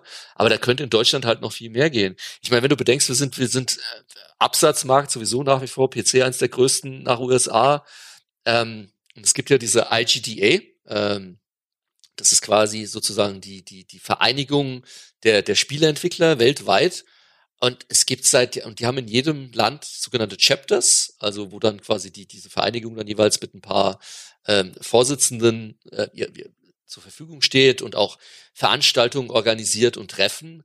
Und wenn man die Größe sowohl des Marktes als auch der Entwicklerszene in Deutschland ähm, nimmt und dann schaut, wir hatten, glaube ich, seit 10, 15 Jahren kein IGDA-Chapter-Meeting mehr in Deutschland. Das ist komplett eingeschlafen. Also dieses sich gemeinsam zu organisieren ähm, und gemeinsam auch Erfahrungen auszutauschen und, und, und gemeinsam auch zusammenzuarbeiten. Es muss ja nicht mal dieses, dieses, dieses Wir sind die Guten und die Publisher sind die bösen äh, Feindbilder-Ding sein. Aber einfach so generell seine Erfahrungen zu teilen, ist leider in Deutschland nach wie vor eher ja, unter, unterentwickelt, sage ich mal. Und dann kommt eben sowas, dass du dann hinterher vielleicht mal auf der Messe, ach ja, war das, wir waren da auch drin. Und ja, sorry, wenn ich bei sowas pitchen würde, würde ich jeden, den ich kenne, fragen, hier, hör zu, mach noch was, seid ihr auch damit dabei? Wie sieht denn da aus? Mal gemeinsam checken, wie viele überhaupt mit dabei sind. Und dann kann man ja sagen, so, äh, lieber Publisher, ihr fragt ihr 15 Leute oder 15 Entwicklerstudios angefragt, wir finden das aber alle gemeinsam irgendwie ziemlich uncool, was ihr da macht, ja. Dann kann man ja auch ganz anders auftreten wieder. Aber jetzt verfalle ich schon wieder hier in einen. Das hat nichts mit dem Thema zu tun. Das ist wahrscheinlich für die Zuhörer weniger spannend. Ich glaube, doch, ich kann mir vorstellen, dass das interessant ist, sozusagen. Also solche, solche Einblicke hinter die Kulissen, da, dafür sind wir ja da. Ja, vor allem, ähm, Wolfgang ist da der Bessere. Wolfgang ist ja hier so unser, unser, unser der Gewerkschaftler. Unser, ja, danke. Das war das, war, was ja. ich gesucht habe. ich bin ja eher Freelancer. Ich bin ja Söldner. So, dann, äh, also, äh, Vorproduktion, Milestone-Plan, Game Design-Dokument steht, erste Prototypen sind da und jetzt sozusagen hast du diese Vorproduktion überlebt. Publisher ist äh, noch nicht entsetzt weggelaufen und sagt alles, alles klar. Jetzt starten wir mit der eigentlichen Produktion und ich, das ist jetzt eigentlich wahrscheinlich der Punkt, das ist, jetzt kommen wir in den Bereich, der dem normalen Spieler viel mehr geläufig ist und offen ja. ist. Jetzt geht eigentlich das los, was man klassischerweise auch sich vorstellt unter Spielproduktion. Ne? Jetzt wird halt so angefangen, wirklich, vielleicht werden noch die Tools fertig entwickelt, aber jetzt werden halt angefangen, Level zu bauen und Grafiken und das Outsourcing-Studio wird beauftragt und so weiter, oder? Ganz genau, jetzt geht's eigentlich los. Auch vielleicht so als Vergleich, also in der Pre-Production versuchst du mit dem kleinstmöglichen Team zu arbeiten, in der Regel eher mit den deinen seniorigen Leuten, weil wie du schon gesagt hast, gerade der Pre-Production für die Prototypen, du baust ja auch schon an den Tools und du machst die ganzen Vorbereitungen. Und der Begriff ähm, Pre-Production, Präproduktion kommt hier sogar aus dem Film und ist eine der wenigen Dinge, also du kannst relativ viele Dinge vom Film mit der Games-Branche nicht vergleichen. Angefangen von Rollenbezeichnungen, ich meine, Regisseur gibt sowieso nicht, aber auch Producer wird schwierig und sowas. Aber was relativ gut vergleichbar ist, so als Bild einfach, ist eine Film Pre-Production mit einer, mit einer Games Pre-Production. Weil im Film machst du wirklich im übertragenen Sinne das, was du beim Game machst. Das Drehbuch wird geschrieben, die Schauspieler werden gecastet, die Location werden gescoutet, wo wird der Film gedreht und alles. Und die eigentliche Produktion beim Film ist dann eben das, was man als Shooting bezeichnet. Also der Film wird gedreht und das ist im Spiel ähnlich. Und äh, auch von den Verhältnissen, Verhältnismäßigkeiten sowohl der Dauer als auch den Leuten merkt man ja schon. Also das Drehbuch schreiben macht dann der Drehbuchautor, das Casting macht dann der Castingagentur. Also es sind wenige Leute in der Pre-Production, fokussiert äh, an den Vorbereitungen und dann in der Produktion wird eben das Team hochskaliert. Und genauso ist es beim Spiel auch. Da wird das Entwicklerteam eben dann hochskaliert. Und von der Zeitdauer wie gesagt, das ist wieder unterschiedlich, aber wirklich so als Pi mal Daumenwert, wenn du eine gute Pre-Production willst, machen willst, du hast eine Gesamtentwicklungsdauer, ist die Pre-Production ungefähr ein Drittel und die Produktion zwei Drittel. Kann auch mal ein Viertel und drei Viertel sein, aber das sind eigentlich so ganz gute, gute Rahmenwerte. Das heißt, bis zu ein Drittel deiner Zeit verbringst du in dieser Vorproduktion, bereitest alles vor, entwickelst deine Tools, schreibst deine Game Designs und alles, damit du eben dann in der Produktion also wenn dann wirklich deine Leveldesigner, deine Outsourcing-Studios, deine Grafiker alle an Bord gehen, wirklich auch loslegen können. Weil was du halt nicht willst, und was ich leider auch schon erlebt habe, ist, wenn du deine Pre-Production zu kurz machst und hast noch nicht essentielle Fragen geklärt, dann hast du plötzlich nicht mehr deine fünf Leute, sondern 40 Leute. Und das kannst du dir vorstellen wie beim Film, oder das Drehbuch ist noch gar nicht fertig. Dann stehen die Leute rum und die Schauspieler, was machen wir jetzt? Wir können nichts machen, wir müssen warten. Ja, Und das ist vergleichbar mit dem, mit dem Spieleentwicklung bei einem Leveldesigner, wenn die Tools noch gar nicht da sind, sie können keine Level bauen, dann zahlst du die zwar, aber die bohren halt in der Nase und das möchtest du natürlich vermeiden. Du hast es sogar im ganz kleinen, wenn du so willst, sogar jetzt in äh, Bereichen wie unserem. Ja. Also als ich mit, wenn ich mit dem Daniel Ziegener über eine Reportage spreche, dann hat das auch so eine Art kleine Vorproduktionsphase, wo man sich hinsetzt und sagt, okay, wie machen wir das denn überhaupt? Wie würde das denn aussehen? Wie viele Folgen sollen das sein? In welchen äh, Segmenten lässt sich sowas denn als Geschichte gut sinnvoll unterteilen? Also einfach eine logistische Planung und auch so ein bisschen ein Gefühl zu bekommen für eine Machbarkeit, dass man hinterher nicht irgendwie nach der Hälfte feststellt, man hat sich völlig übernommen, das ist viel zu groß, das wird entweder viel zu lange dauern und dann ist das Thema nicht mehr aktuell oder das wird viel zu teuer werden und dann rentiert sich das vorn und hinten nicht mehr.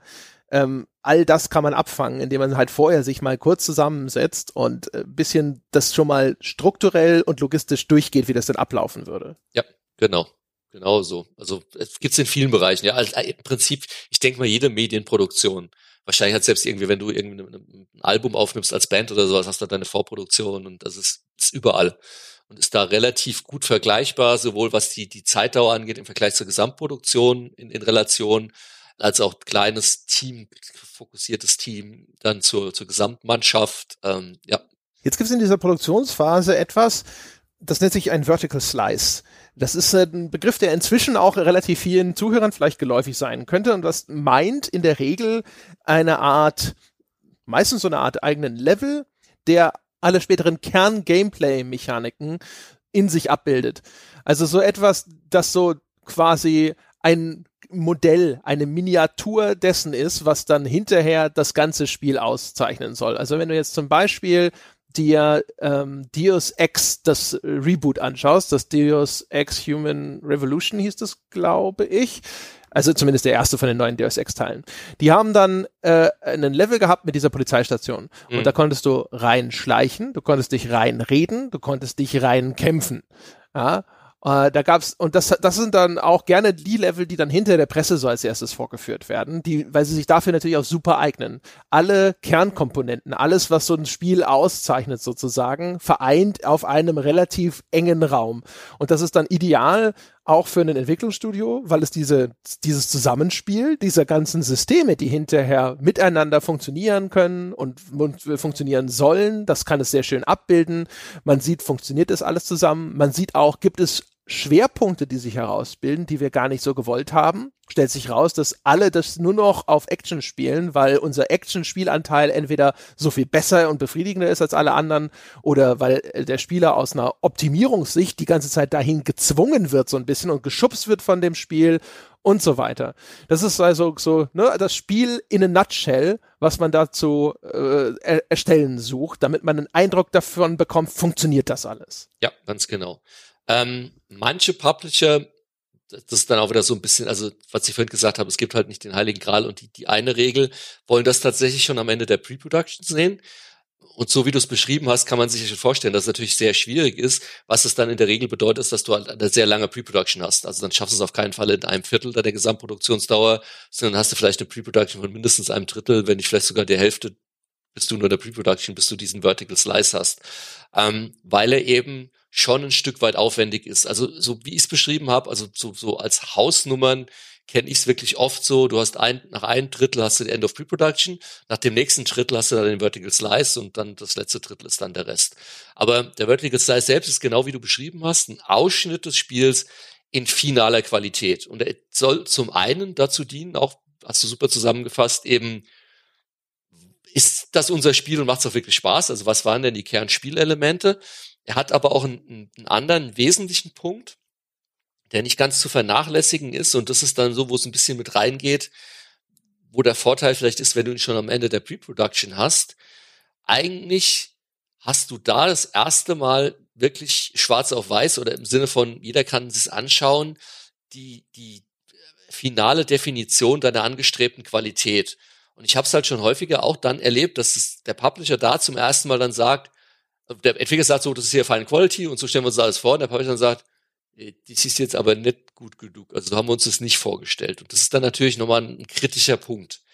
Deswegen ähm, bin ich ein großer Fan davon, selbst wenn du ein Vertical Slice hast, dass du natürlich schon viel eher versuchen musst, in der Zusammenarbeit, egal ob ich jetzt auf Entwickler- oder Publisher-Seite bin, ein gemeinsames Verständnis dafür zu bekommen, was ist denn die finale Qualität, die wir anstreben. Weil der Vertical Slice, wenn, wenn der der erste Punkt in dieser gesamten Roadmap ist, wo man das erste Mal gemeinsam darüber spricht, das ist jetzt die finale Qualität und man da dann feststellt, das äh, stimmt aber nicht überein zwischen Entwickler und Publisher, dann wird's oftmals heikel. Das Ding ist halt schon so ein, so ein, so ein äh, neuralgischer Punkt, weil es halt ja. in so viele Richtungen sozusagen eine Funktion erfüllen kann. Ne? Also genau. so als, als Pressedemo. Weil nachdem du die Mühe auf dich genommen hast, relativ früh noch in deiner Produktion dieses Ding zu bauen, das willst du nicht nochmal machen müssen. Du ja. willst nicht dann irgendwas anderes als Pressedemo für, die, für den Erstkontakt auf Messen oder so rausstellen, sondern das muss dafür eigentlich auch gleich funktionieren. Ansonsten hast du einen erheblichen Zusatzaufwand. Ja, es wird, ähm, das Ding ist etwas, daran kannst du dann weiter iterieren und kannst halt, wenn du jetzt feststellst, da ist noch die Balance zwischen Spielbestandteilen noch nicht optimal, dann kannst du das daran sozusagen anpassen und dann, nachdem du dann das so gefunden hast, wie du es haben möchtest, dann kannst du dann von da ausgehend sozusagen dein restliches Spiel auch nach diesem Muster dann gestalten und kannst sagen, jetzt haben wir es, jetzt funktioniert's und so machen wir das jetzt auch in allem, was davor oder danach kommt in dem Spiel. Und das ist halt als äh, Proof of Concept wichtig, dass der Hersteller sieht, jawohl, das funktioniert wirklich. Ne? Weil wenn, wenn das Ding hinterher da ist und alles, äh, es passt irgendwo an allen Ecken und Enden nicht, jetzt was die Qualität angeht, es kann ja äh, auf Gameplay-Ebene sein, das kann aber auch zum Beispiel ja auch auf visueller Ebene sein oder mhm. auf Performance-Ebene sein oder sonst irgendwas, dann ist das halt auch nochmal was, wo wahrscheinlich, das ist so ein, vielleicht der letzte vernünftige Punkt, um eine Notbremse zu ziehen, oder? Also wenn man da das Projekt noch nicht abgesägt hat, sondern man muss es noch später in den Produktionsprozess machen, dann ist wahrscheinlich schon irgendwo was schiefgelaufen.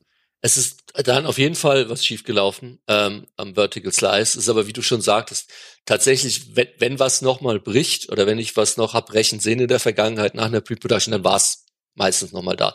Das ist aber schon super schmerzhaft. Also gerade wenn du jetzt vielleicht diese Zahlen nimmst, wie ich sie genannt habe, du bist von, wenn du sagst, deine Gesamtdauer, in der du in der Produktion bist, ist zwei Drittel und davon ist dann nochmal die Hälfte für den Vertical Slice draufgegangen und du sagst dann erst, oh, scheiße, das kriegen wir niemals hin oder wir müssen noch mal zwei Jahre dranhängen, wir stellen es lieber ein, äh, dann wird es schon sehr, sehr kritisch. Ähm, aber ja, trotz allem bist du dann als Publisher wahrscheinlich immer noch gut beraten, wenn du siehst, das hat, das bringt nichts, ähm, dem, dem schlechten Geld dann nicht nochmal Gutes hinterherzuwerfen. Das ist aber tatsächlich, da sind wir bei dem Punkt, den du vorhin schon erwähnt hast. Teilweise ist es dann, also albern wird's natürlich, habe ich aber auch schon erlebt, ähm, bei Publishern, die, mit denen habe ich eine Pre-Production gemacht und dann gesagt, am Ende der Pre-Production, wenn ich auf Publisher-Seite war, äh, nee, also sorry Leute, das kriegen die nie hin und das, also alle Ergebnisse sprechen dagegen und wir sollten es einstellen. Und der Publisher mir dann sagt am Ende der Pre-Production, ja, wir sind aber schon hinter dem Point of, Point of No Return und wir müssen weitermachen. Wo ich mir dann denke, warum habt ihr denn überhaupt eine Pre-Production gemacht? Bei einem Vertical Slice könnte man, da wird's dann vielleicht für den einen oder anderen Publisher tatsächlich auch schon so jenseits des Point of No Return sein, dass er meint, komm, wir machen es jetzt fertig. Ähm, und ich habe auch schon an Spielen gearbeitet, wo der Publisher dann gesagt hat, wir wissen, wir werden mit dem Spiel keinen Gewinn mehr machen, sondern es geht jetzt darum, den Verlust zu minimieren. Mhm. Das ist natürlich, kannst dir vorstellen, eine super undankbare Aufgabe, wo eigentlich keiner mehr Bock drauf hat. Aber ja, also so als als Bild, ne? Pitching-Phase ist eher die Frage, steigen wir in das Flugzeug überhaupt ein? Ja. Vorproduktion, okay, den Start abbrechen oder vielleicht kurz nach dem Start schnell wieder landen. Ja äh, beim Vertical Slice abbrechen ist eigentlich schon Fallschirm angezogen. Wir sind schon über Grönland, scheiße. ja, ja, genau. Ja, also je nach, je nach Publisher sozusagen kann man sagen, ja, wir können noch über Land abspringen, ja. Oder wir hoffen, dass da unten keine Haie sind. Das ist ein schönes Bild. Das werde ich mir merken. genau. Und es ist auch eine Weichenstellung, ne? weil wenn jetzt zum Beispiel an der Stelle der Publisher sagt, ja, okay, das machen wir fertig, weil wir schon sehr viel investiert haben, ähm, es kann aber sein, dass es dann zum Beispiel bedeutet, das Ding kommt vielleicht nicht ins Weihnachtsgeschäft, das Ding, äh, da stecken wir vielleicht nicht so viel Marketingkohle rein, wie wir das ursprünglich mal vorhatten oder sowas. Da kann jetzt sozusagen der Publisher schon sagen, okay, das machen wir schon fertig, aber das wird nicht so groß, wie wir das vielleicht gehofft haben. Ja, das hat man vor allem bei, bei, bei den großen Publishern, die dann vielleicht Market, äh, also Weihnachtsslots äh, für Marketing da mit 50 Millionen Budgets kalkulieren, dann plötzlich sagen, wow, das Ding schieben wir lieber nach Ostern und geben nur 10 Millionen Marketingbudget und nehmen es mal so mit oder so. Genau. So, und jetzt hast du also quasi, ne, du hast also auch selbst diese letzte, die ist jetzt vielleicht nicht mehr so hoch, ne, alles was abgesägt wird, ist zu großen Teilen zumindest schon abgesägt und wenn du jetzt keinen großen Bock geschossen hast, dann lebst du weiter. Und dann mündet deine Produktion wahrscheinlich irgendwann in dem, was wir allgemein als Alpha-Phase mhm. kennen. Da haben wir, glaube ich, an anderer Stelle auch schon mal irgendwann drüber gesprochen. Die Definition dafür, wo jetzt wirklich genau eine Alpha und eine Pre-Alpha äh, von einem Publisher verortet wird. Das ist auch noch mal grob unterschiedlich, aber was passiert ist auf jeden Fall, dass du halt dann jetzt äh, diesen sogenannten Feature Lock hast. Ne? Also das ist dann so das Ding, wo gesagt wird, okay, nichts Neues mehr. Ja. Das Ding ist jetzt so, wie es ist, ist es jetzt komplett. Und wir versuchen jetzt sozusagen anzufangen mit Polishing und sowas, was dann hinterher in so einer Beta münden kann. Ganz genau. Also wie du sagst, ähm, es gibt auch da wie bei allen anderen, deswegen sage ich immer auch diese, dieser Filmvergleich, ähm, passt in den meisten Fällen bei der Games-Branche leider nicht, weil eben auch unsere vielen Definitionen so fließend sind und von, von Firma zu Firma unterschiedlich. Und selbst innerhalb von EA gibt es keine klaren Begrifflichkeit, was jetzt eigentlich ein Producer macht. Und so ist es eben auch teilweise mit diesen Begrifflichkeiten, wie was ist ein Vertical Slice. Es gibt so ein grobes gemeinsames Verständnis, aber im Detail schaut es dann doch oftmals nochmal unterschiedlich aus und so ist es auch bei Alpha und Beta. Aber grundsätzlich und so wie du es gesagt hast, ist es auch, wie ich es eigentlich meistens kenne. Alpha ist Feature Complete und Beta ist Feature und Content Complete. Beide können noch Bugs haben. Und es lässt sich immer schön an eher levelbasierten Beispielen festmachen. Bleiben wir vielleicht wieder bei Mimimi. Also ein Feature Complete wäre jetzt, alle deine Charaktere mit allen ihren Funktionen sind drin und du hast fünf Level, aber noch nicht 30 Level. Das wäre ein Alpha und dann alle 30 Level, wo du immer die, deine, deine, deine Characters mit ihren Features hast, wäre dann eine Beta. Das ist eigentlich so ein guter Vergleich. Also bei levelbasierten Spielen geht es immer leichter, weil man dann sagen kann, man hat zwei, drei Level, die Features sind alle abgedeckt, aber man hat noch nicht alle Level. Ich denke, was jetzt erstmal wahrscheinlich überraschend ist, ist, äh, man stellt sich, glaube ich, äh, so als Betrachter von außen vor, das, was richtig lange dauert, ist, äh, sei der Content, ne? Die ganzen Level zu bauen, diese ganzen riesigen, aufwendigen Szenarien und sowas. Und dass tatsächlich jetzt selbst in einer Alpha-Phase man sagen kann, so, ja, was jetzt hier fertig sein muss und vollständig vorhanden sein muss, muss halt, es müssen alle Spielsysteme. Da kommt jetzt nichts Neues mehr hinzu.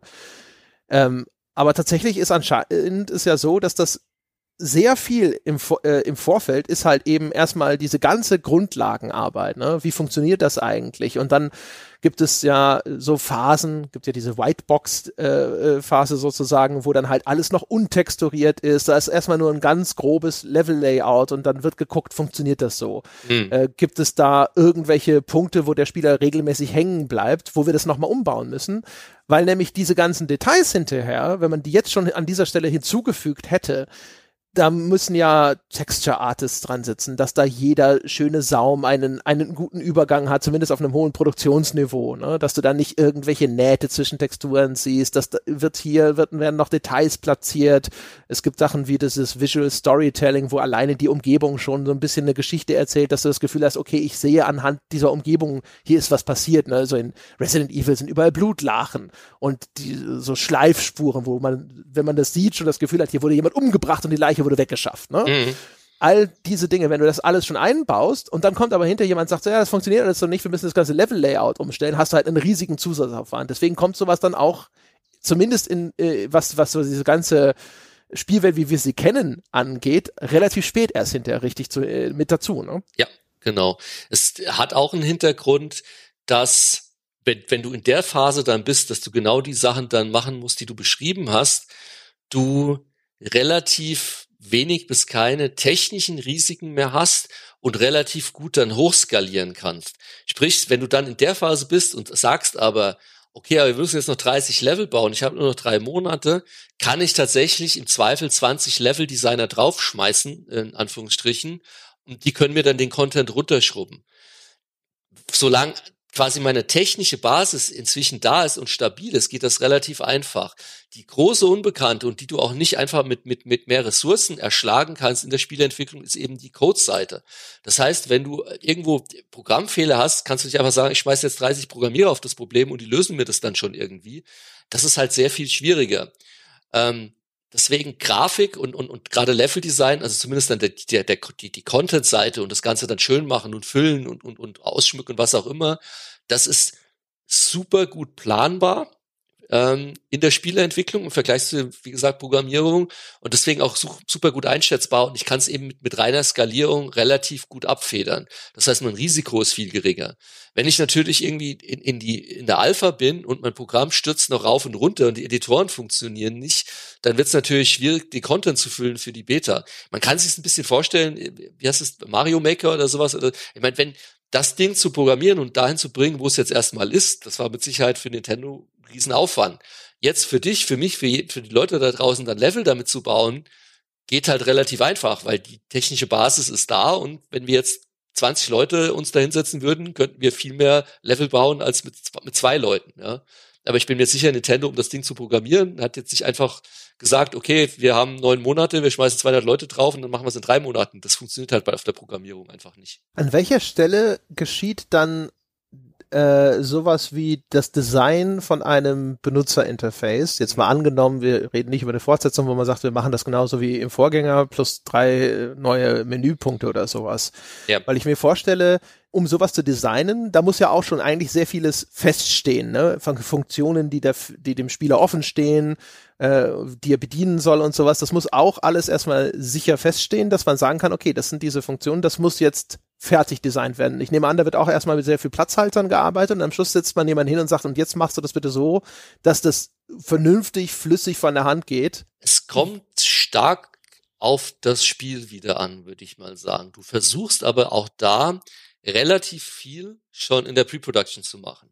Also gerade jetzt von einem, ich keine Ahnung, was wäre ein gutes Beispiel, vielleicht ein sehr interface-lastiges Spiel wie ein Anno, die haben in der Pre-Production schon relativ gute UI-Mockups. Da gibt es sogar spezielle Tools für. Ähm, da, es gibt UI, äh, so Mockup-Tools, ich weiß nicht, ob du das kennst, nennt sich Balsamic mit Q am Ende, wird auch teilweise im Webbereich verwendet, wo du relativ viel schon prototypen kannst und Sachen ausprobieren kannst ähm, in der Pre-Production. Wie gesagt, bei einem Anno, wenn du jetzt eher ein, ein, ein, ein keine Ahnung, ein shooterlastiges Spiel hast, eher mit, mit einem Third- oder First-Person-Character oder sowas, wo die UI eher weniger was Statisches ist, sondern quasi eher ein Teil des Spielelements, sage ich mal. Da wird es natürlich wieder schwieriger. Da musst du halt schauen, wie viel kannst du auch da schon in der Pre-Production prototypen und ausprobieren.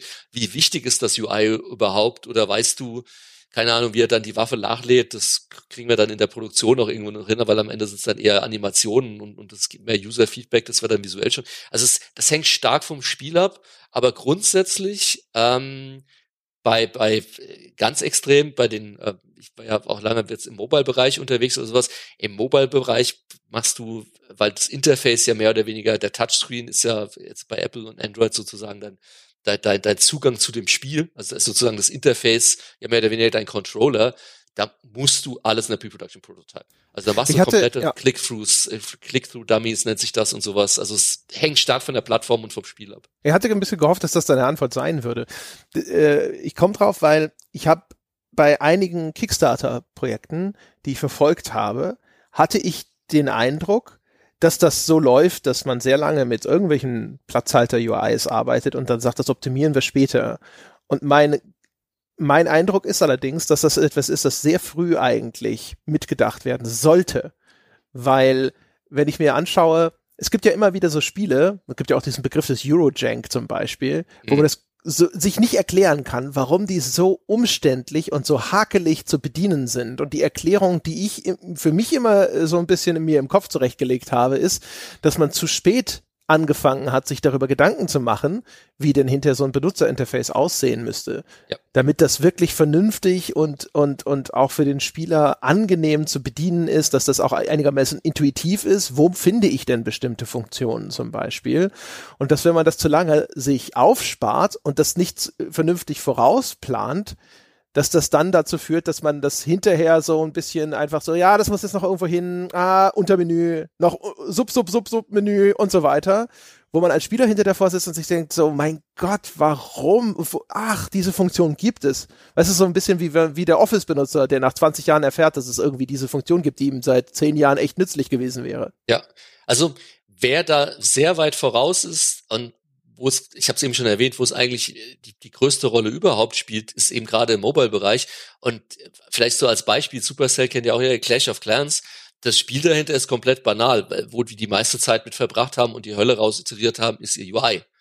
Ähm, weil, wie gesagt, gerade bei dieser Art von Spielen, ist das sozusagen die Königsdisziplin und im, im, im Mobile-Bereich und Free-to-Play-Bereich es sind auch sozusagen UX, UI-Designer A angesehener, sage ich mal in Anführungsstrichen, und viel gesuchter. Und ich bin absolut bei dir, dass es gerade sowohl im PC auch Konsolenspielbereich leider oftmals noch viel zu sehr vernachlässigt wird.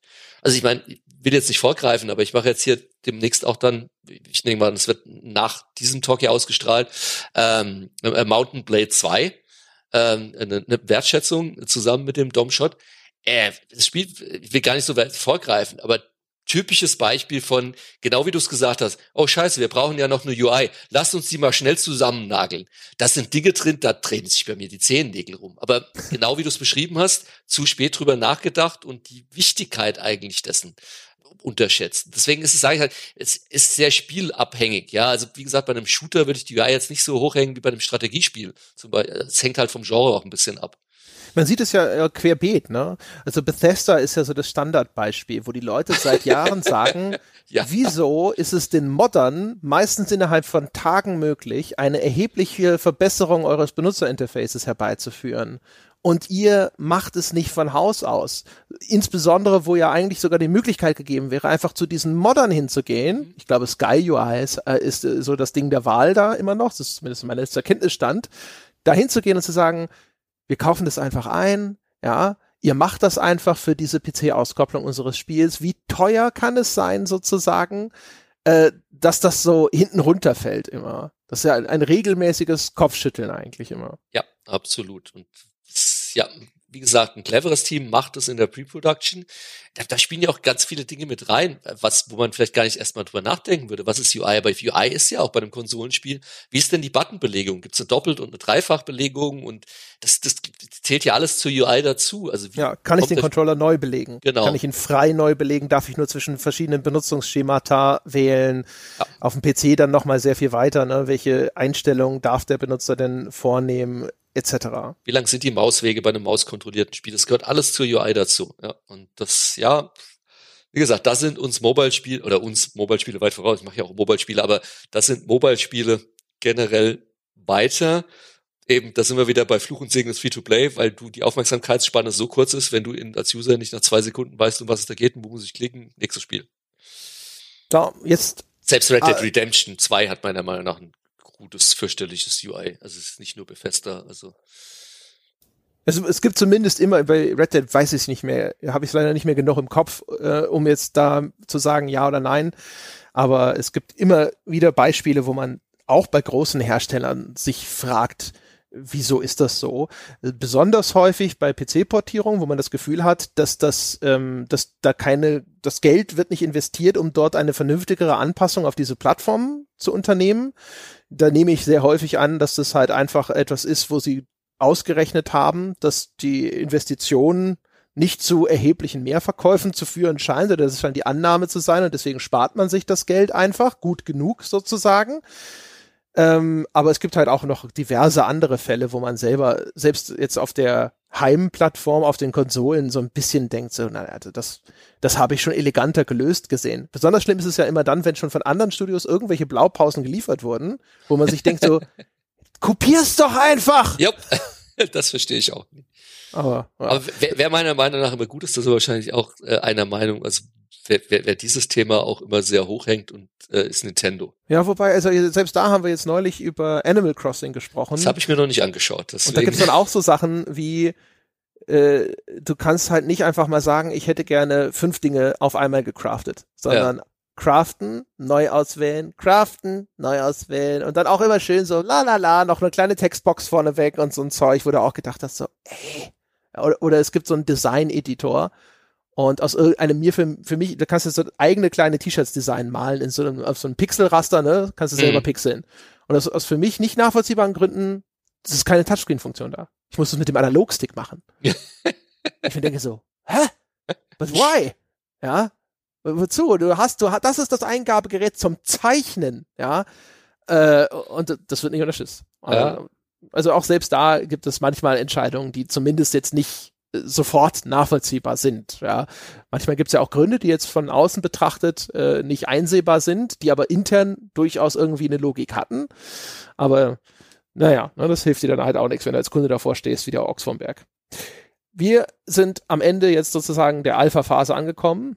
Und dann hüpfen wir jetzt mal direkt sozusagen weiter. Ne? Also Beta haben wir jetzt gesagt mal, das ist die angenommene Definition. Dann ist das Spiel Content Complete und Feature Complete. Das heißt also mhm. eigentlich, das ist schon das fertige Produkt. Jetzt gibt's aber nur noch Bugs ja. und Polishing. Da nur noch, jetzt nur noch. Fein, Sehr ja. schön. Ja, nur gut, aber da, da wird jetzt Feinkorrektur ja. vorgenommen. Ganz genau. Das ist jetzt so die Phase. Ich glaube, wir hatten es, hatten wir es nicht letztens im Talk auch mal so diese Zeitphasen. Also, wie gesagt, es gibt da jetzt nicht die, die, die, den Standard, aber Regel ist meistens so zwischen der Alpha und Beta mindestens drei Monate, mindestens. Wenn es ein großes Spiel ist, wahrscheinlich kann auch locker mal sechs Monate sein, aber jetzt so Minimum drei Monate. Und dasselbe ist dann zwischen der Beta und dem nächsten Schritt Minimum auch mal so drei, bis wenn du die Zeit hast und ein größeres Studio und ein größerer Titel, dann vielleicht auch locker mal sechs Monate, wo du dann erstmal nur Bugs rausklopst und feintunst und polishst und noch Balancing-Werte anpasst und schaust und hoffentlich an der UI nichts mehr machst, um bei dem Beispiel nochmal zu bleiben. Und dann hast du die Version, und da hatten wir es ja letztes Mal auch schon, das nennt sich dann, da gibt es auch wieder verschiedene ähm, Begrifflichkeiten. Gerade wenn du eine Konsolenversion machst, nennt sich das dann meistens Submission Candidate oder man kann es auch Release Candidate nennen. Aber das ist dann die Version, die geht dann zu den jeweiligen Plattformhaltern und muss da nochmal geprüft werden, ob auch wirklich alles okay ist. Wenn du ein reines Steam-Spiel oder PC-Spiel hast, hast du das wahrscheinlich nicht. Das heißt, du sagst dann, so, Spiel ist fertig und dann gehst du halt an die Veröffentlichung.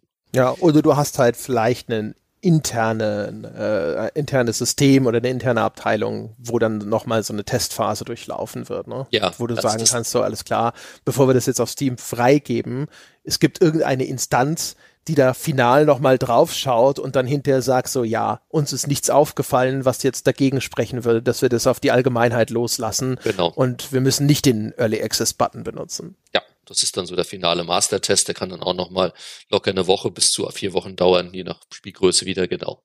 Das machst du in dem Fall auch. Das machst du sogar, selbst dann, wenn du irgendwie das Ding zu Microsoft oder Sony schickst und das Submission machst und die approvens, wirst du das finale Ding, bevor du es irgendwie in ein Presswerk gibst oder physik, äh, äh, digital irgendwo hochlädst, immer nochmal komplett durchtesten. Also so, sollte man.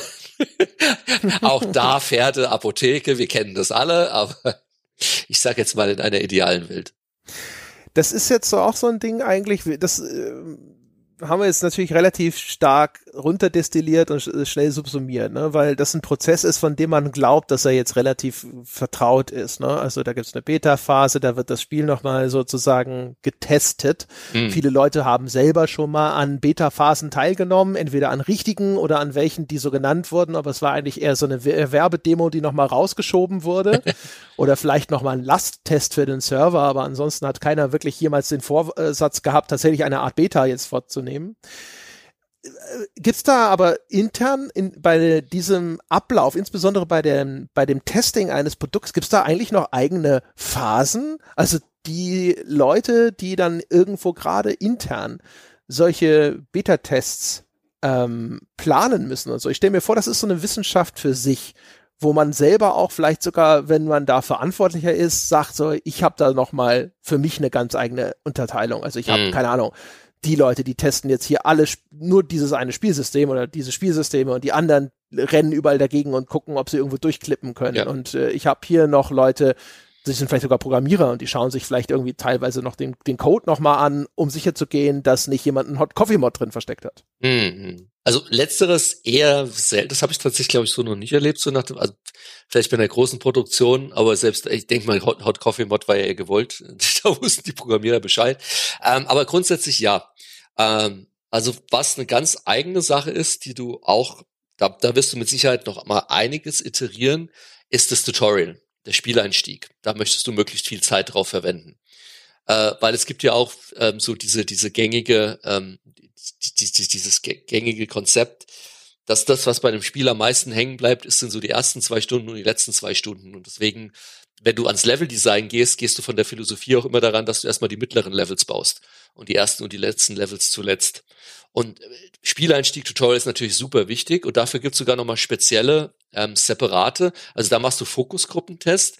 Da gibt's sogar externe Agenturen, die darauf spezialisiert sind. Zum Beispiel eine in Berlin Playtest Cloud. Den kannst du das Spiel schicken und die lassen dann ähm, Spieler das Spiel spielen und das wird sozusagen mit Video aufgenommen und die Spieler, die spielen, müssen es auch während sie spielen die ganze Zeit dabei reden und kommentieren. So nach dem Motto, hey, ich finde mich hier nicht zurecht, wo muss ich jetzt klicken, was ist denn das hier und sonst was.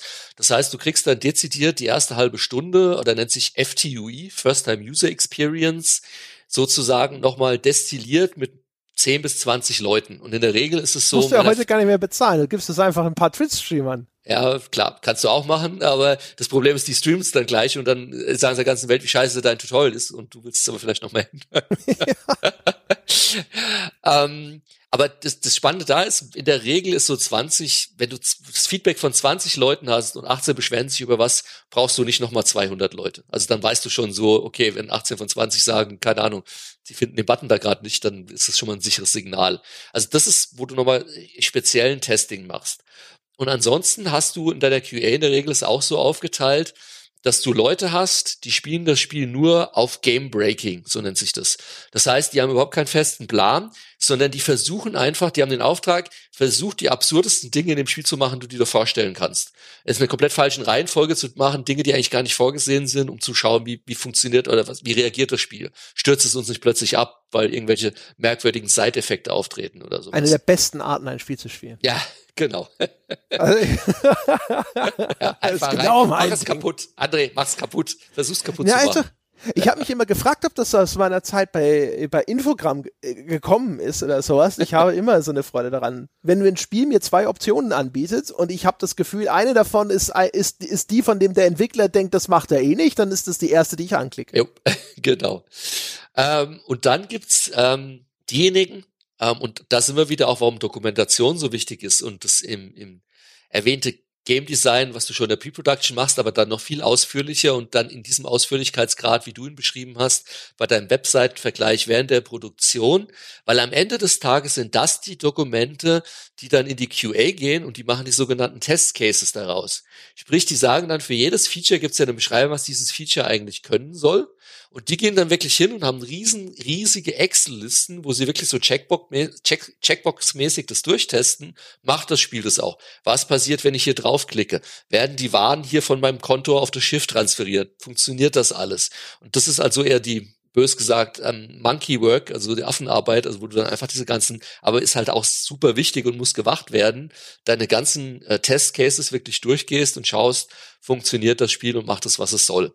Das sind so die, die großen Bereiche eigentlich. Also einmal so dieser Spieleinstieg, ähm, dann wirklich diese ganzen Testcases abarbeiten, funktioniert das gesamte Spiel, macht es, was es soll, stürzt es nicht ab und dann diese Hardcore, macht mein Spiel kaputt und versucht alle möglichen Edge-Cases rauszufinden, die vielleicht auch auftreten. Dann würde mich noch eine Sache interessieren und zwar, ähm, das hat, weil, ich, weil das was ist, wo ich das Gefühl hatte, zumindest in der Vergangenheit, wenn ich irgendwelche größeren Projekte hatte, fand ich das immer ziemlich wertvoll. Und ich stelle mir vor, dass das auch in der Spieleentwicklung passiert, nämlich ein Debriefing. Das heißt also, das Spiel ist draußen, das Spiel ist erschienen und natürlich guckt jetzt auch ein Hersteller, wie verkauft sich das, was kriegt das denn für einen Metascore und sonst irgendwas. Aber dass ich dann zumindest so äh, Teamleads oder so, dass sich alle nochmal versammeln und am Schluss eine Art Resümee ziehen, wie ist denn diese Produktion gelaufen insgesamt. Ne? Das, was auch bei Postmortems dann hinterher zum Beispiel mal öffentlich diskutiert wird, das ist so die, die populärwissenschaftliche Version davon, aber dass man sich zusammensetzt und sagt, okay, was ist gut gelaufen, wie gut hat es funktioniert, wo hat es geklemmt, was kann man sozusagen lernen, wie kann man das das nächste Mal vielleicht auch besser machen, äh, wie war die Zusammenarbeit mit dem Studio, wenn das vorher noch nicht passiert ist, äh, waren einzelne Personen bei dem Studio vielleicht ein Flaschenhals, hat das gut funktioniert und sowas. Ich nehme an, das passiert. Ähm, ja, wobei muss ich tatsächlich ehrlicherweise sagen, fast häufiger habe ich es gesehen auf Entwicklerseite und so wie du es beschrieben hast, nennt sich dann meistens auch Postmortem ähm, ist ein guter Punkt. Publisher machen das erstaunlicherweise eher weniger. Weiß nicht, woran es liegt. Vielleicht so ein bisschen auch, dass Publisher dann größer sind und mehr Produkte auch haben und das Tagesgeschäft und auch verschiedene Abteilungen und Marketing hat dann nicht unbedingt Lust, irgendwie ein Postmortem mit Sales und dem Producing zu Also auf Entwicklerseite kenne ich es eigentlich, dann machst du es fast immer. Da heißt es auch wirklich Postmortem. Sprich, du stehst dich ein oder zwei Tage ein und sagst, was lief denn gut, was lief schlecht wo können wir uns verbessern für uns für das nächste Mal. Weil teilweise betrachtest du dann auch so Sachen, wie wenn du ein Spiel entwickelt hast, hast du ja idealerweise auch weiteres Technologie-Know-how aufgebaut, hast vielleicht die Editoren geschrieben, die du weiterverwenden möchtest für zukünftige Produktionen und so weiter. Und das wird alles so in einem Postmortem beleuchtet und zusammengetragen und dann idealerweise auch in irgendeiner Form schriftlich dokumentiert.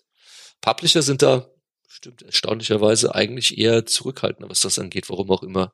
Hm. Habe ich, noch, hab ich noch nie drüber reflektiert gerade bei größeren Firmen kann es ja schon aber sehr nützlich sein, gerade eben um zu reflektieren, wie gut hat denn die Zusammenarbeit zwischen verschiedenen Abteilungen funktioniert oder auch um vielleicht so einen Wissensstock aufzubauen. Vielleicht passiert das auch einfach nebenbei on the fly, aber sowas, ey, dass man dass man auch mitkriegt. Ne? Wir sind jetzt schon dreimal auf die Fresse geflogen, wenn wir mit Teams zusammengearbeitet haben, die halt, keine Ahnung, Unity 4 noch benutzen wollten. Das machen wir nie wieder. Jetzt mhm. einfach nur ein blödes Beispiel, aber es wird ja manchmal äh, irgendwelche solche Learnings geben, wo man sagt so, immer wenn diese Technologie zum Einsatz kam, das hat nicht gut funktioniert. Aus irgendeinem Grund klemmt da was. Da ist der, der Produktsupport nicht, nicht gut und unsere Entwickler, wir kommen da immer ins Hängen oder das ist schlecht anwendbar oder es gibt einen super kleinen Pool nur an Leuten, die sich damit auskennen. Viel davon wird man halt schon vorher vielleicht auch einfach abstecken können. Keine Ahnung, es ist ja auch nur ein Beispiel, dass man von Dingen, die man da rausziehen kann, wo man sagen kann, okay, das ist dann vielleicht beim nächsten Mal ist das, was, äh, was wir dazugelernt haben. Mhm wie gesagt, sollte man meinen, und ich bin mir auch sicher, Publisher machen das auch. Also äh, ich bin gerade dabei überlegen, bei welchem Publisher ich sowas dann auch schon in irgendeiner Form gemacht habe. Ähm, das Problem ist tatsächlich, gerade größere sind dann vielleicht schon wieder zu groß und dann sind die Leute, die dann beteiligt waren, schon wieder an neuen Projekten oder im Tagesgeschäft verschwunden oder haben schon wieder die Firma verlassen. Kleinere bis mittelgroße Publisher, ja, oftmals siehst du halt schon so, dass sie immer wieder dieselben Fehler machen, wo du dann auch so denkst, warum lernt ihr eigentlich nicht aus euren Fehlern? Also was, was die Lernfähigkeit angeht, wie gesagt, ich möchte jetzt keinem Publisher zu nahe treten und das ist jetzt auch wieder eine, eine sehr grobe, starke Pauschalisierung. Aber gerade Entwicklerteams sind sowas gegenüber fast eher aufgeschlossener und für dieses fast selbstverständlicher. Vielleicht weil es auch lebensnotwendiger ist als jetzt für einen Publisher. Ich weiß nicht, ob es damit zusammenhängt. Ähm, aber ja, es mag auch Publisher geben, die das Vorbild, also vorbildlich gesehen habe ich noch bei keinem Publisher, außer bei denen, bei denen ich selbst, weil ich selbst gemacht habe. Haha, nein. Aber ähm, es ist weniger ein Publisher-Ding tatsächlich als ein Entwickler-Ding. Okay. Naja, ja. mein Gott. Also wie gesagt, also entweder vielleicht gibt es auch andere Prozesse, die da an anderer Stelle einfach schon ablaufen. Oder das ist so, keine Ahnung. Also, wie geht's denn dir mit sowas? Also, würdest du denn mir beipflichten? Ich hatte das immer das Gefühl, das macht Sinn. Und ich kenne aber auch, dass das gerne auf der Strecke bleibt, weil meistens steht schon das nächste Ding vor der Tür. Und so, ja, aber jetzt schnell weiter zu dem Ding. Das steht jetzt schon wieder an. Mhm äh, dass man wenig dann innehält, um mal zwischendrin zu reflektieren, äh, was kann man denn jetzt sozusagen aus dem, was gerade abgeschlossen ist, vielleicht noch mitnehmen für die Zukunft. Aber das ist relativ nützlich, finde ich zumindest, sich diese Zeit zu nehmen. Die wird ja dann mit der Zeit auch kürzer, weil hoffentlich lernst du ja über die Zeit immer weiter hinzu und dann, äh, sag ich mal, ist das jetzt nicht irgendwie ein Prozess, der immer ewig dauert. Nützlich ist sie auf alle Fälle. Also ich kann es nur jedem empfehlen, egal ob Entwickler oder Publisher. Und ähm, deswegen, ich habe es vorhin nur so im Halbspaß gesagt, ich versuche es zumindest bei Projekten, an denen ich beteiligt war, auch immer zu machen. Jetzt letztes Jahr eine größere PC-Produktion, an der ich beteiligt war, da haben wir es dann auch gemacht. In Ruhe haben wir auch zwei Tage Zeit genommen, weil du lernst immer was und es wird tatsächlich auch nicht kürzer. Du lernst halt nur immer wieder neue Sachen und entwickelt sich immer weiter, aber ähm, es ist immer wieder spannend, was dann so auftritt und wo man denkt, äh, jetzt haben wir Gut, die Fehler vom letzten Mal haben wir vermieden. Wir haben neue gemacht. Aber immerhin, ich sage immer, das ist völlig okay, solange man nicht dieselben Fehler zwei oder dreimal macht. Ähm, ich denke auf Publisher-Seite, wenn überhaupt, dann ruht's auch da wieder noch am ehesten im Producing. Und wie du schon sagtest, da ist es halt oftmals so, dann haben die Producer vielleicht zwei, drei Projekte und können gar nicht einen gescheiten Abschluss machen und müssen schon wieder aufs nächste Projekt. Hat vielleicht auch ein bisschen was damit zu tun.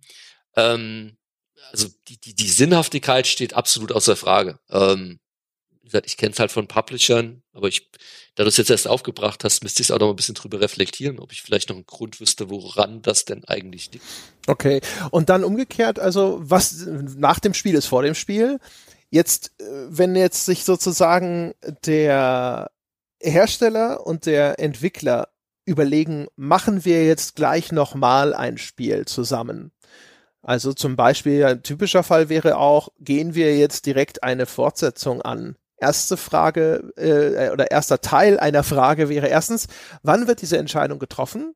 Also wartet ein Publisher erstmal ab, jetzt nehmen wir an, das ist der erste Teil einer Reihe guckt sich die Verkaufszahlen an, so, analysiert das über den Zeitraum von, keine Ahnung, einem Monat oder so und trifft dann die Entscheidung? Oder passiert das sogar schon früher, weil man sagt, so Vorbestellungen und so, sieht alles super aus, sofort jetzt schon mal die, die, den Nachfolger in Auftrag geben?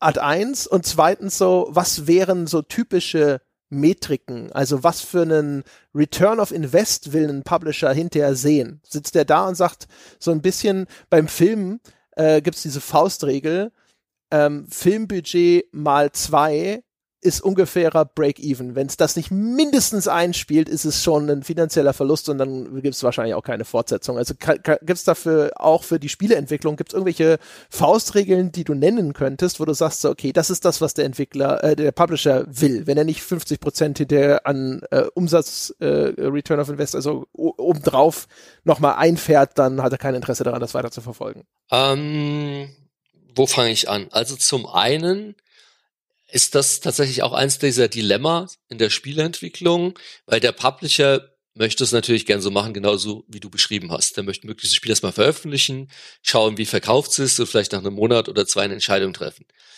Das kann ein Entwicklerteam natürlich in der Regel nicht leisten. Ähm, sprich, es gibt verschiedene Szenarien, aber grundsätzlich ein Entwicklerstudio muss eigentlich Minimum, wenn sie nicht komplett irrsinnig sind, sechs Monate vor der eigentlichen Veröffentlichung des aktuellen Spiels, an dem sie arbeiten, was Neues mindestens schon auf den Weg bringen, dass sie mit Publishern reden.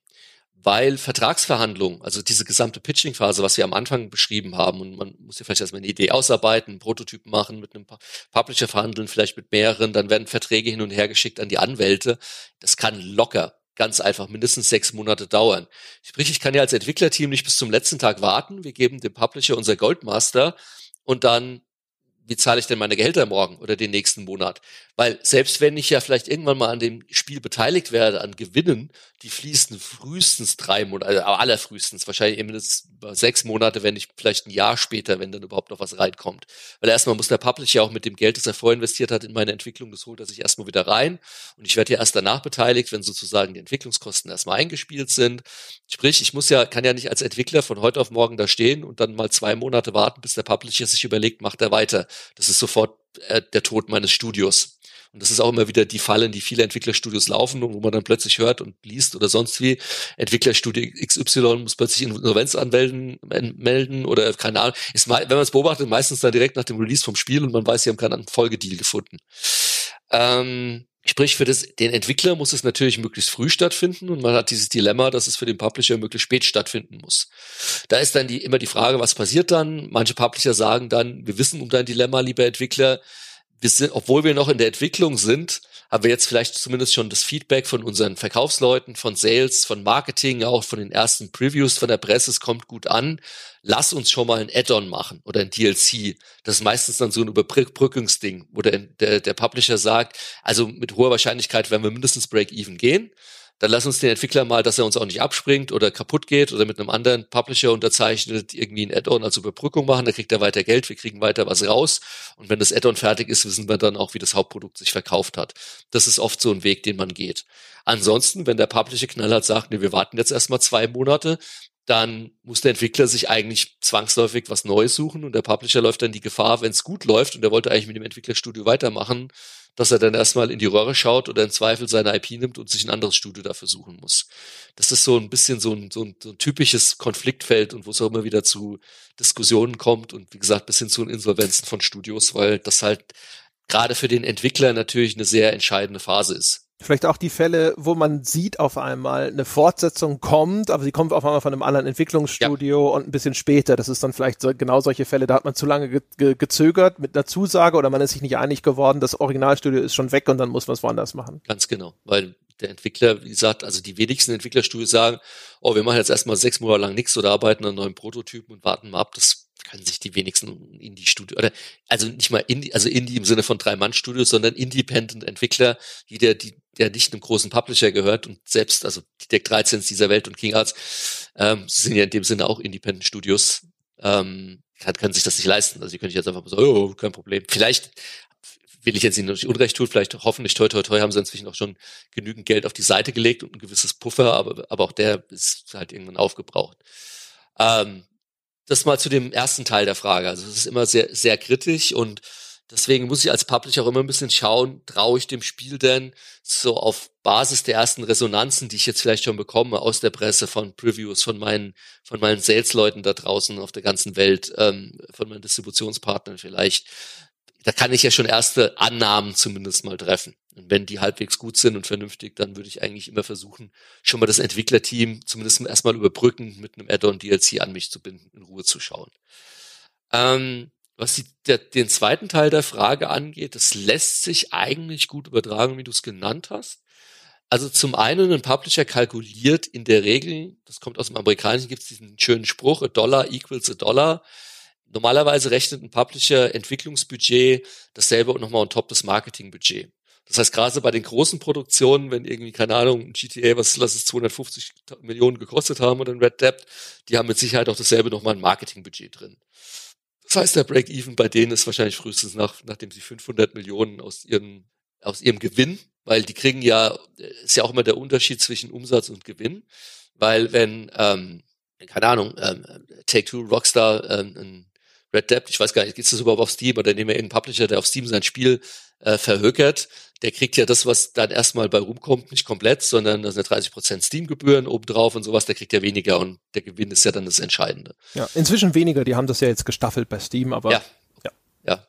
ja. Ähm, dementsprechend ist, kannst du sagen, ja, also Entwicklungsbudget mal zwei, also absolute Minimum, wahrscheinlich eher noch ein bisschen on top.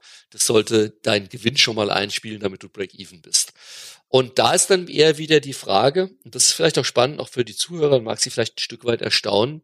Es gibt durchaus gerade große Publisher und namentlich hier EA, die dahingehend positiv ähm, zu erwähnen sind. Als wir damals mit EA verhandelt haben, und ich glaube, da breche ich auch kein NDA, weil ich glaube, das ist auch das, was in, äh, EA relativ offensiv nach außen trägt, was, wie sie mit Entwicklern umgehen, gerade extern. Die haben uns wirklich gesagt, wenn wir mit einem Studio zusammenarbeiten, sind wir an einer langfristigen Zusammenarbeit interessiert. Das war, als wir bei Phenomic waren, wir hatten es vorhin schon erwähnt, als wir mit denen gesprochen haben. Die haben gesagt, bei dem ersten Spiel müsst ihr gar nicht besser sein als Break-Even. Also ihr solltet nicht drunter sein, aber wir sehen es als Invest weil unsere Ressourcen auch intern sind zu kostbar, dass wir so One-Offs mit einem Team machen wollen, so Fire and Forget, sondern wir suchen eher Studios, mit denen wir zu langfristig zusammenarbeiten können. Und wenn das erste Break-Even ist, dann wissen wir schon mal, wir können darauf aufbauen und dann mit dem zweiten, dritten, vierten Spiel immer besser werden weil EA auch gerade dieses Franchise-Denken halt hat. Also sie unterzeichnen ja auch nur mit einem Studio, wo sie sehen, was immer die machen, das können wir als eine Brand aufbauen. Da können wir Sequels nachher rauspumpen und da, da, da, da liegt dann das eigentliche Geld auch, die eigentliche Kohle. Ähm, unter Break-Even sollte es nicht sein, aber es muss jetzt auch nicht maßgeblich so sein, dass ein Publisher per se sagt, wenn wir nicht mindestens das Doppelte, also mindestens Break-Even plus nochmal das, was wir investiert haben, als, als Gewinn hinten raus machen, machen wir es erst gar nicht. Das ist aber sehr Publisher-spezifisch und unterschiedlich. Da muss es andere Publisher geben, die sagen, wir müssen mindestens das Doppelte rauskriegen, sonst machen wir es nicht. Aber gerade die Großen haben auch, ich weiß es auch von Infogramm, haben eher so eine, eine, eine Kalkulation, wie man sie vielleicht noch aus den 80ern und 90ern auch von den großen Plattenlabels kennt, weil die haben ja damals auch so gearbeitet und so haben auch zumindest damals Infogramm gearbeitet. Die haben gesagt, wenn wir zehn Deals machen, und es war auch bei den Plattenlabels so, also wenn, wenn wir zehn Bands signen, dann rechnen wir davon, dass wir bei fünf draufzahlen und keinen Gewinn machen, sondern Verlust. Bei drei Break-Even und wir brauchen zwei richtig geile Bands oder äquivalent Spiele, die müssen halt so rocken, dass sie nicht nur quasi den Verlust wettmachen, sondern quasi, also die, die haben Mich-Kalkulation, wo sie halt nicht sagen, von zehn Spielen müssen zehn irgendwie äh, Number One werden und alle das Geld wieder einspielen, sondern ich glaube, wir hatten da mal so fünf, werden wahrscheinlich Verlust, drei sollten Break-Even und zwei, also so Pi mal Daumen, ähm, müssen dann halt richtig die Kohle reinbringen. Und so machen es gerade also große Spiele Publisher auch. Also sie rechnen nicht in der Gesamtkalkulation. Natürlich hoffen sie, die zeigen kein Spiel, wo sie von vornherein sagen, ja, mit dem Ding werden wir jetzt mal Verlust machen, Halleluja, sondern sie haben natürlich immer die Hoffnung, aber sie setzen schon ihren Fokus auf gewisse Titel und da hatten wir es ja vorhin schon, so setzen sie auch ihre Marketingbudgets und manchmal werden sie dann überrascht. Die hatte das ja auch schon, dass dann plötzlich Apex irgendwie ganz abgegangen ist und der andere große EA-Titel äh, untergegangen ist. Was war das andere, was sie parallel gepusht haben, was dann nicht so erfolgreich? Ja, danke. Ja, genau. Anthem eher dann hinten runtergefallen ist, obwohl vorher ihre Marketingbudgets halt genau andersrum geplant waren. Kann halt natürlich auch immer mal passieren. Ja, ich meine, es macht ja Sinn, was du beschreibst als CEA-Strategie, äh, wenn sie sagen, hey, äh, solange das sozusagen Break-Even erreicht, weil du hast dann ja schon Millionen in das Marketing von dem ersten Titel reingestopft sozusagen. Ja, Und wenn genau. du eine Fortsetzung machst, dann kannst du auf diesem Sockel aufbauen. Jetzt musst du zu, sozusagen hoffentlich auch nur noch einen entsprechenden Anteil neuer Spieler davon überzeugen und die anderen, die den ersten Teil gespielt haben, sind hoffentlich damit zufrieden. Das heißt, da ist schon, sag ich mal, eine gewisse Menge an Vorarbeit ist schon geschehen, da wurde schon Geld ausgegeben, die Brand ist nicht mehr völlig unbekannt, du musst den Leuten vielleicht auch nicht mehr so sehr im Detail erklären, was das ist und worum es da geht. Das haben die alle jetzt schon vielleicht einmal gehört und verstanden und vielleicht haben sie sogar schon selber gespielt und dann musst du es ihnen gar nicht mehr erklären, sondern nur sagen, guck mal, es gibt jetzt noch mehr davon und das ist neu. Ja. Ähm, das ergibt ja sozusagen Sinn, weil ansonsten äh, wenn du da zu schnell immer auch dein, den Stecker ziehst oder die Flinte ins Korn wirfst, dann verbrennst du ja komplett alles, was du da ausgegeben hast, um diese Marke bekannt zu machen und dieses Spielprinzip zu erklären. Mhm, ganz genau. Das ist auch ein, äh, sieht man äh, gerade bei den großen, ähm, egal ob Ubi, EA, das ist genau dieses, also designen auch kein Spiel, das ist ganz wichtig, wo sie nicht das Gefühl haben, daraus können wir eben eine Franchise machen. Also es ist eins gerade von, von den großen, eins dieser, eine dieser Checkboxen bei der Due Diligence auch, wenn sie sich ein Spiel anschauen, steht immer bei denen intern auf ihrem Fragenkatalog, hat das Spiel das Potenzial, eine erfolgreiche Franchise zu werden. Wunderbar, dann hätte ich gesagt, ich glaube, dann haben wir es ganz gut umrissen, ja, ja.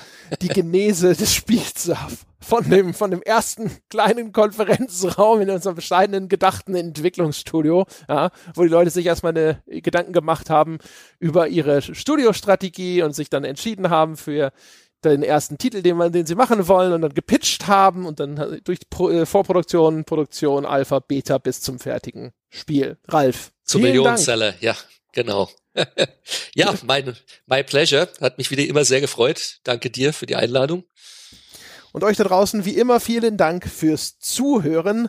Falls euch mehr interessiert von diesem Podcast insgesamt oder auch von Ralf, zum Beispiel das erwähnte Postmortem, das wir gemacht haben, also das er gemacht hat zu Spellforce, das wir schon gemacht haben auch zu Desperados. Wahrscheinlich, also wir haben es schon aufgenommen, wahrscheinlich auch schon erschienen zu diesem Zeitpunkt unser Postmortem zu Die Gilde dann werdet Unterstützer dieses wunderbaren Podcast-Projekts äh, unter gamespodcast.de slash Abo oder patreon.com slash auf ein Bier. Wir sind ja ab fünf Euro im Monat mit dabei und es warten so viele andere wunderbare Podcasts darauf, von euch gehört zu werden. Ihr könnt uns außerdem einen Gefallen tun, einfach so. Ihr geht bei iTunes vorbei, vergibt die wunderbare, wohlverdiente 5-Sterne-Wertung. Ihr könnt uns auch bewerten auf Facebook, ihr könnt uns folgen auf Spotify. Und wenn ihr Diskussionsbedarf habt, unter forum.gamespodcast.de wartet das weltbeste Spieleforum auf euch. Da könnt ihr mit uns über diese Folge diskutieren, über Gott und die Welt, was immer euch interessiert. In diesem Sinne, das soll es gewesen sein für diese Woche und wir hören uns nächste Woche wieder. Bis dahin.